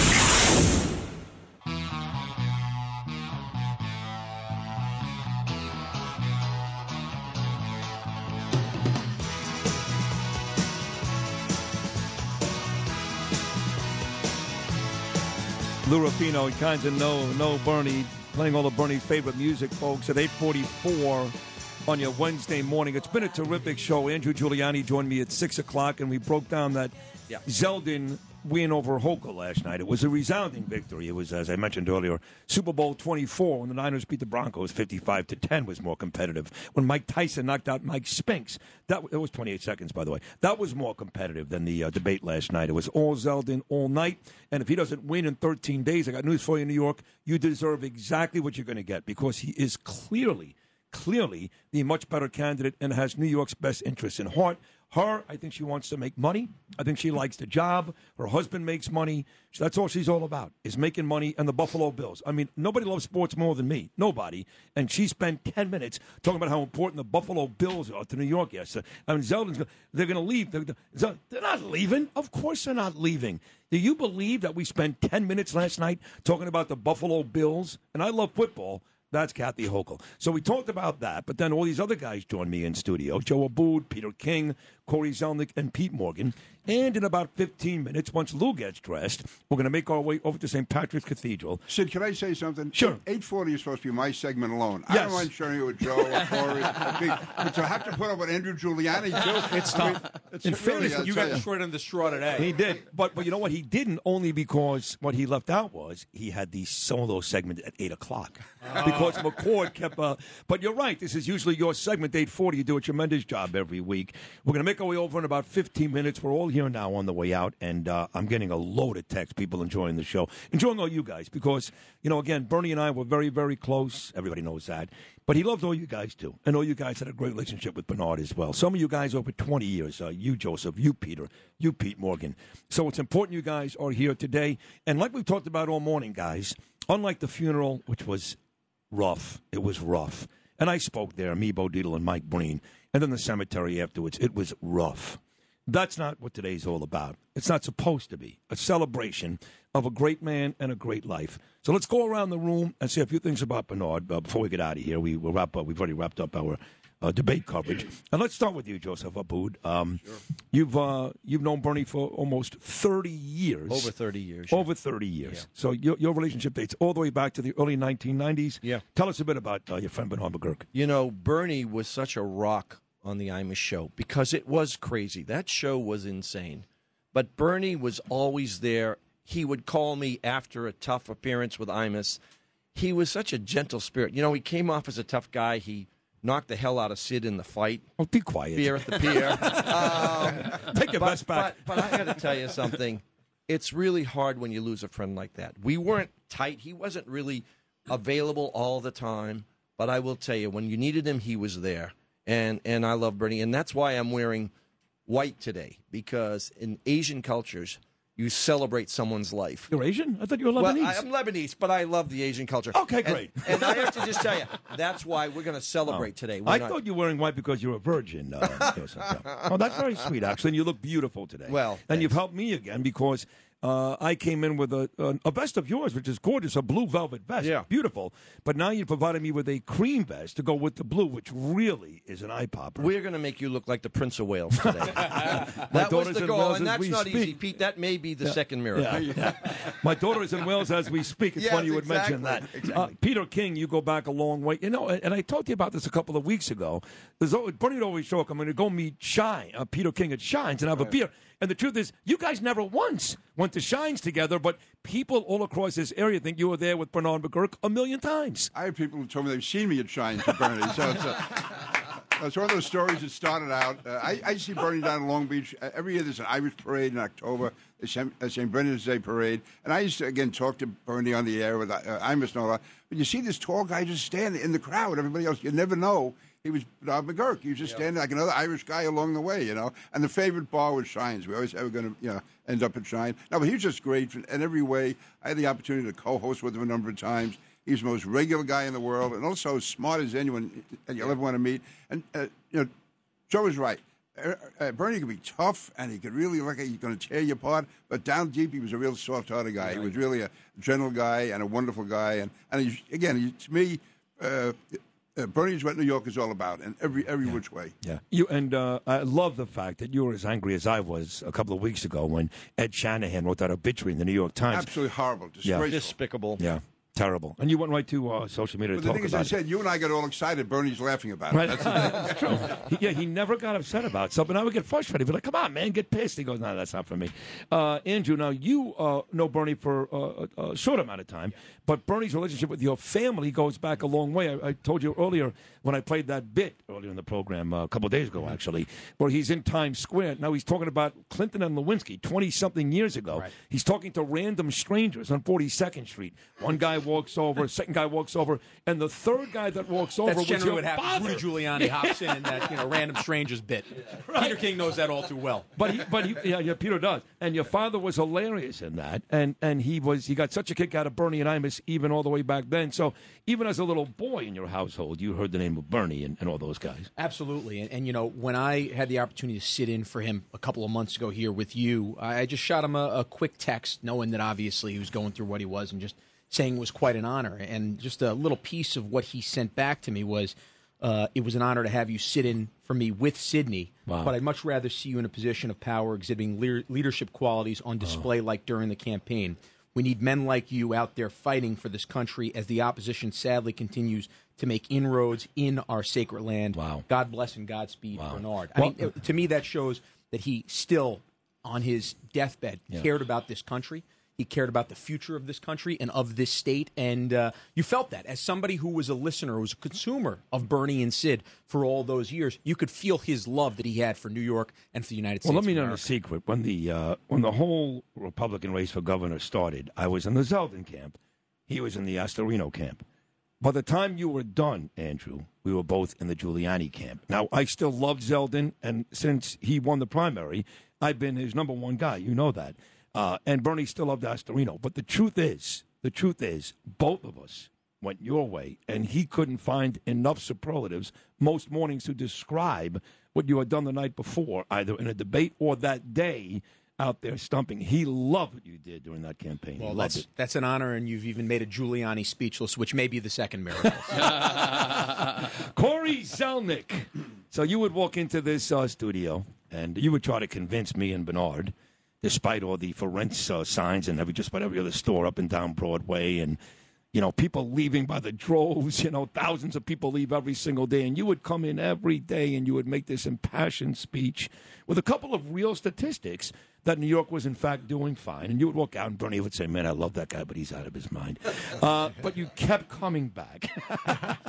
but he really did love you. You guys developed a relationship going back to Joseph Abboud's store years ago, and uh, you kept it going for for a bunch of years, and he really did appreciate you. Yeah, no, and, and I appreciate him uh, Im- immensely. And you know, I have I have the late run of Bernie. It's been about the last six or seven years since we first opened the store, and and we we grew tight through through the the beatings he would put on me Yeah. about my spirit in New York. Yeah. And if you remember when we first started through in the early parts of COVID, there was nothing going on, and I had to throw you stats, and I had them, and not that I'm armed with them all the time, but I had real stats.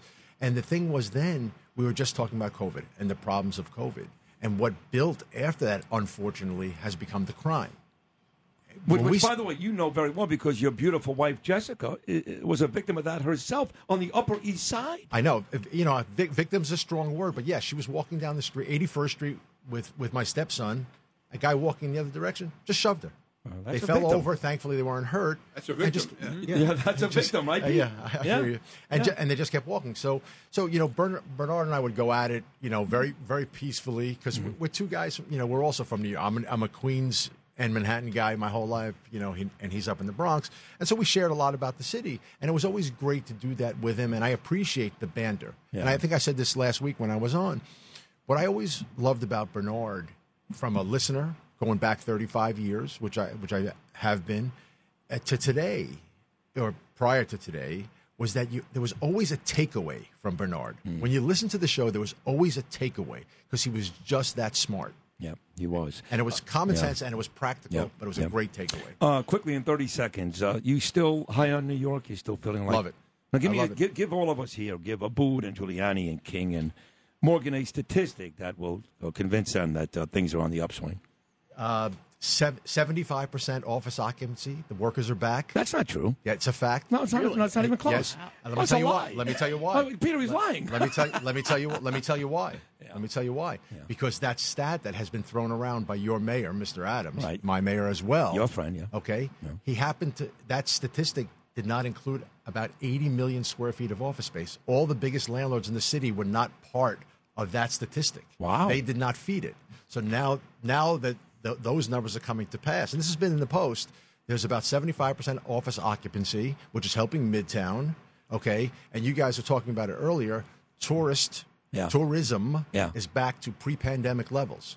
Really? Pre- Now, Peter Fact. King These and are Andrew. Julian. Pete, Pete, you look shocked by this. No, no, I can see. Listen, I think the main uh, stat though about New York is that Bernie and Sid is the number one show in New York. Everything else is nonsense. Pete Morgan, a lot of years, man. WFAN here at WABC, and even when we wanted to put up a feature that you knew wasn't going to work, I mean, let's be honest, you'd say, "Okay, fine, I'll give you ten thousand, I'll give you twenty thousand.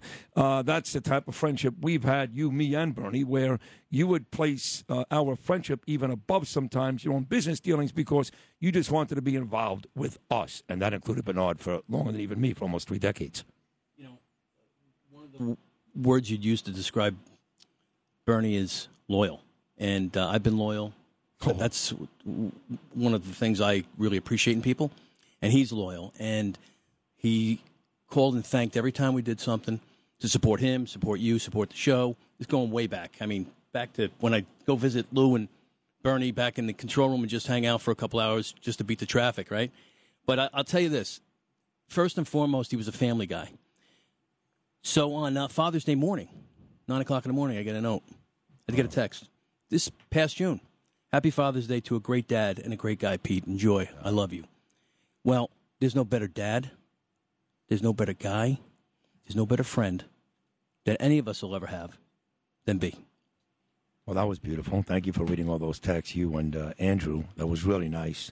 And uh, Lewis will be there too, Ruffino, who's a friend of Bernard for longer than any of us, by the way, close to 40 years. So, Lou, you've been uh, you've been so great the last couple of weeks, and I thank God every day that you're back with us and that you had the chance to work with Bernie before he passed away, and that you continue to work with me every day because you're um, to say you're great is the understatement of the year. Uh, I thank God I'm back with you guys, and that I got a chance to work with him again for the last year. And it's a uh, look at everybody that's in the con- in the studio. That's the, that is how you judge Bernard, Yeah. right there. That's how you ju- look at all the people that he touched. He touched all these lives, and everybody that's worked with him. And above everything else, all the accolades, how smart he was, funny as hell. He was simple and humble, and he just he didn't he didn't want the attention. He just wanted to be who he was, and I had so much fun working with him for all those years. He taught me a lot. He helped me a lot, And uh, as I think I've said before, I, I would not have been able to do the things I did uh, work without him and surviving in the atmosphere that we worked in. Everybody r- knows it. Yep. And we had great times and crazy times, and I- I'm going to miss him forever. And I, I love him, and I want him to rest in peace. And uh, my condolences to the whole family. And Thank I love you. him forever. Thank you, Lou.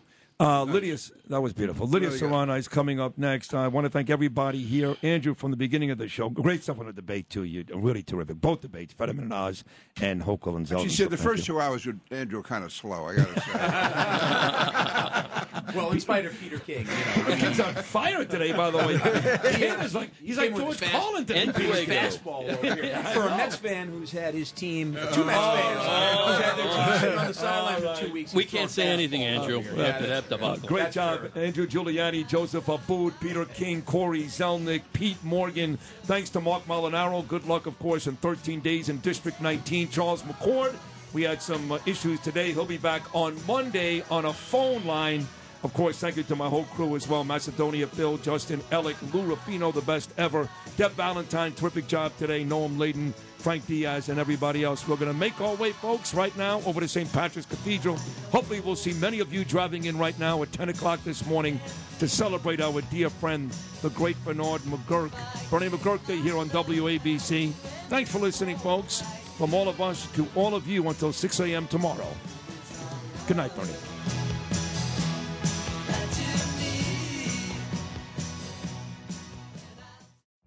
Every day, we rise, challenging ourselves to work for what we believe in. At U.S. Border Patrol, protecting our borders is more than a job, it's a calling. Agents answer the call, working together to keep our country and communities safe. If you're ready for a new mission, join U.S. Border Patrol and go beyond. Learn more at cbp.gov/careers.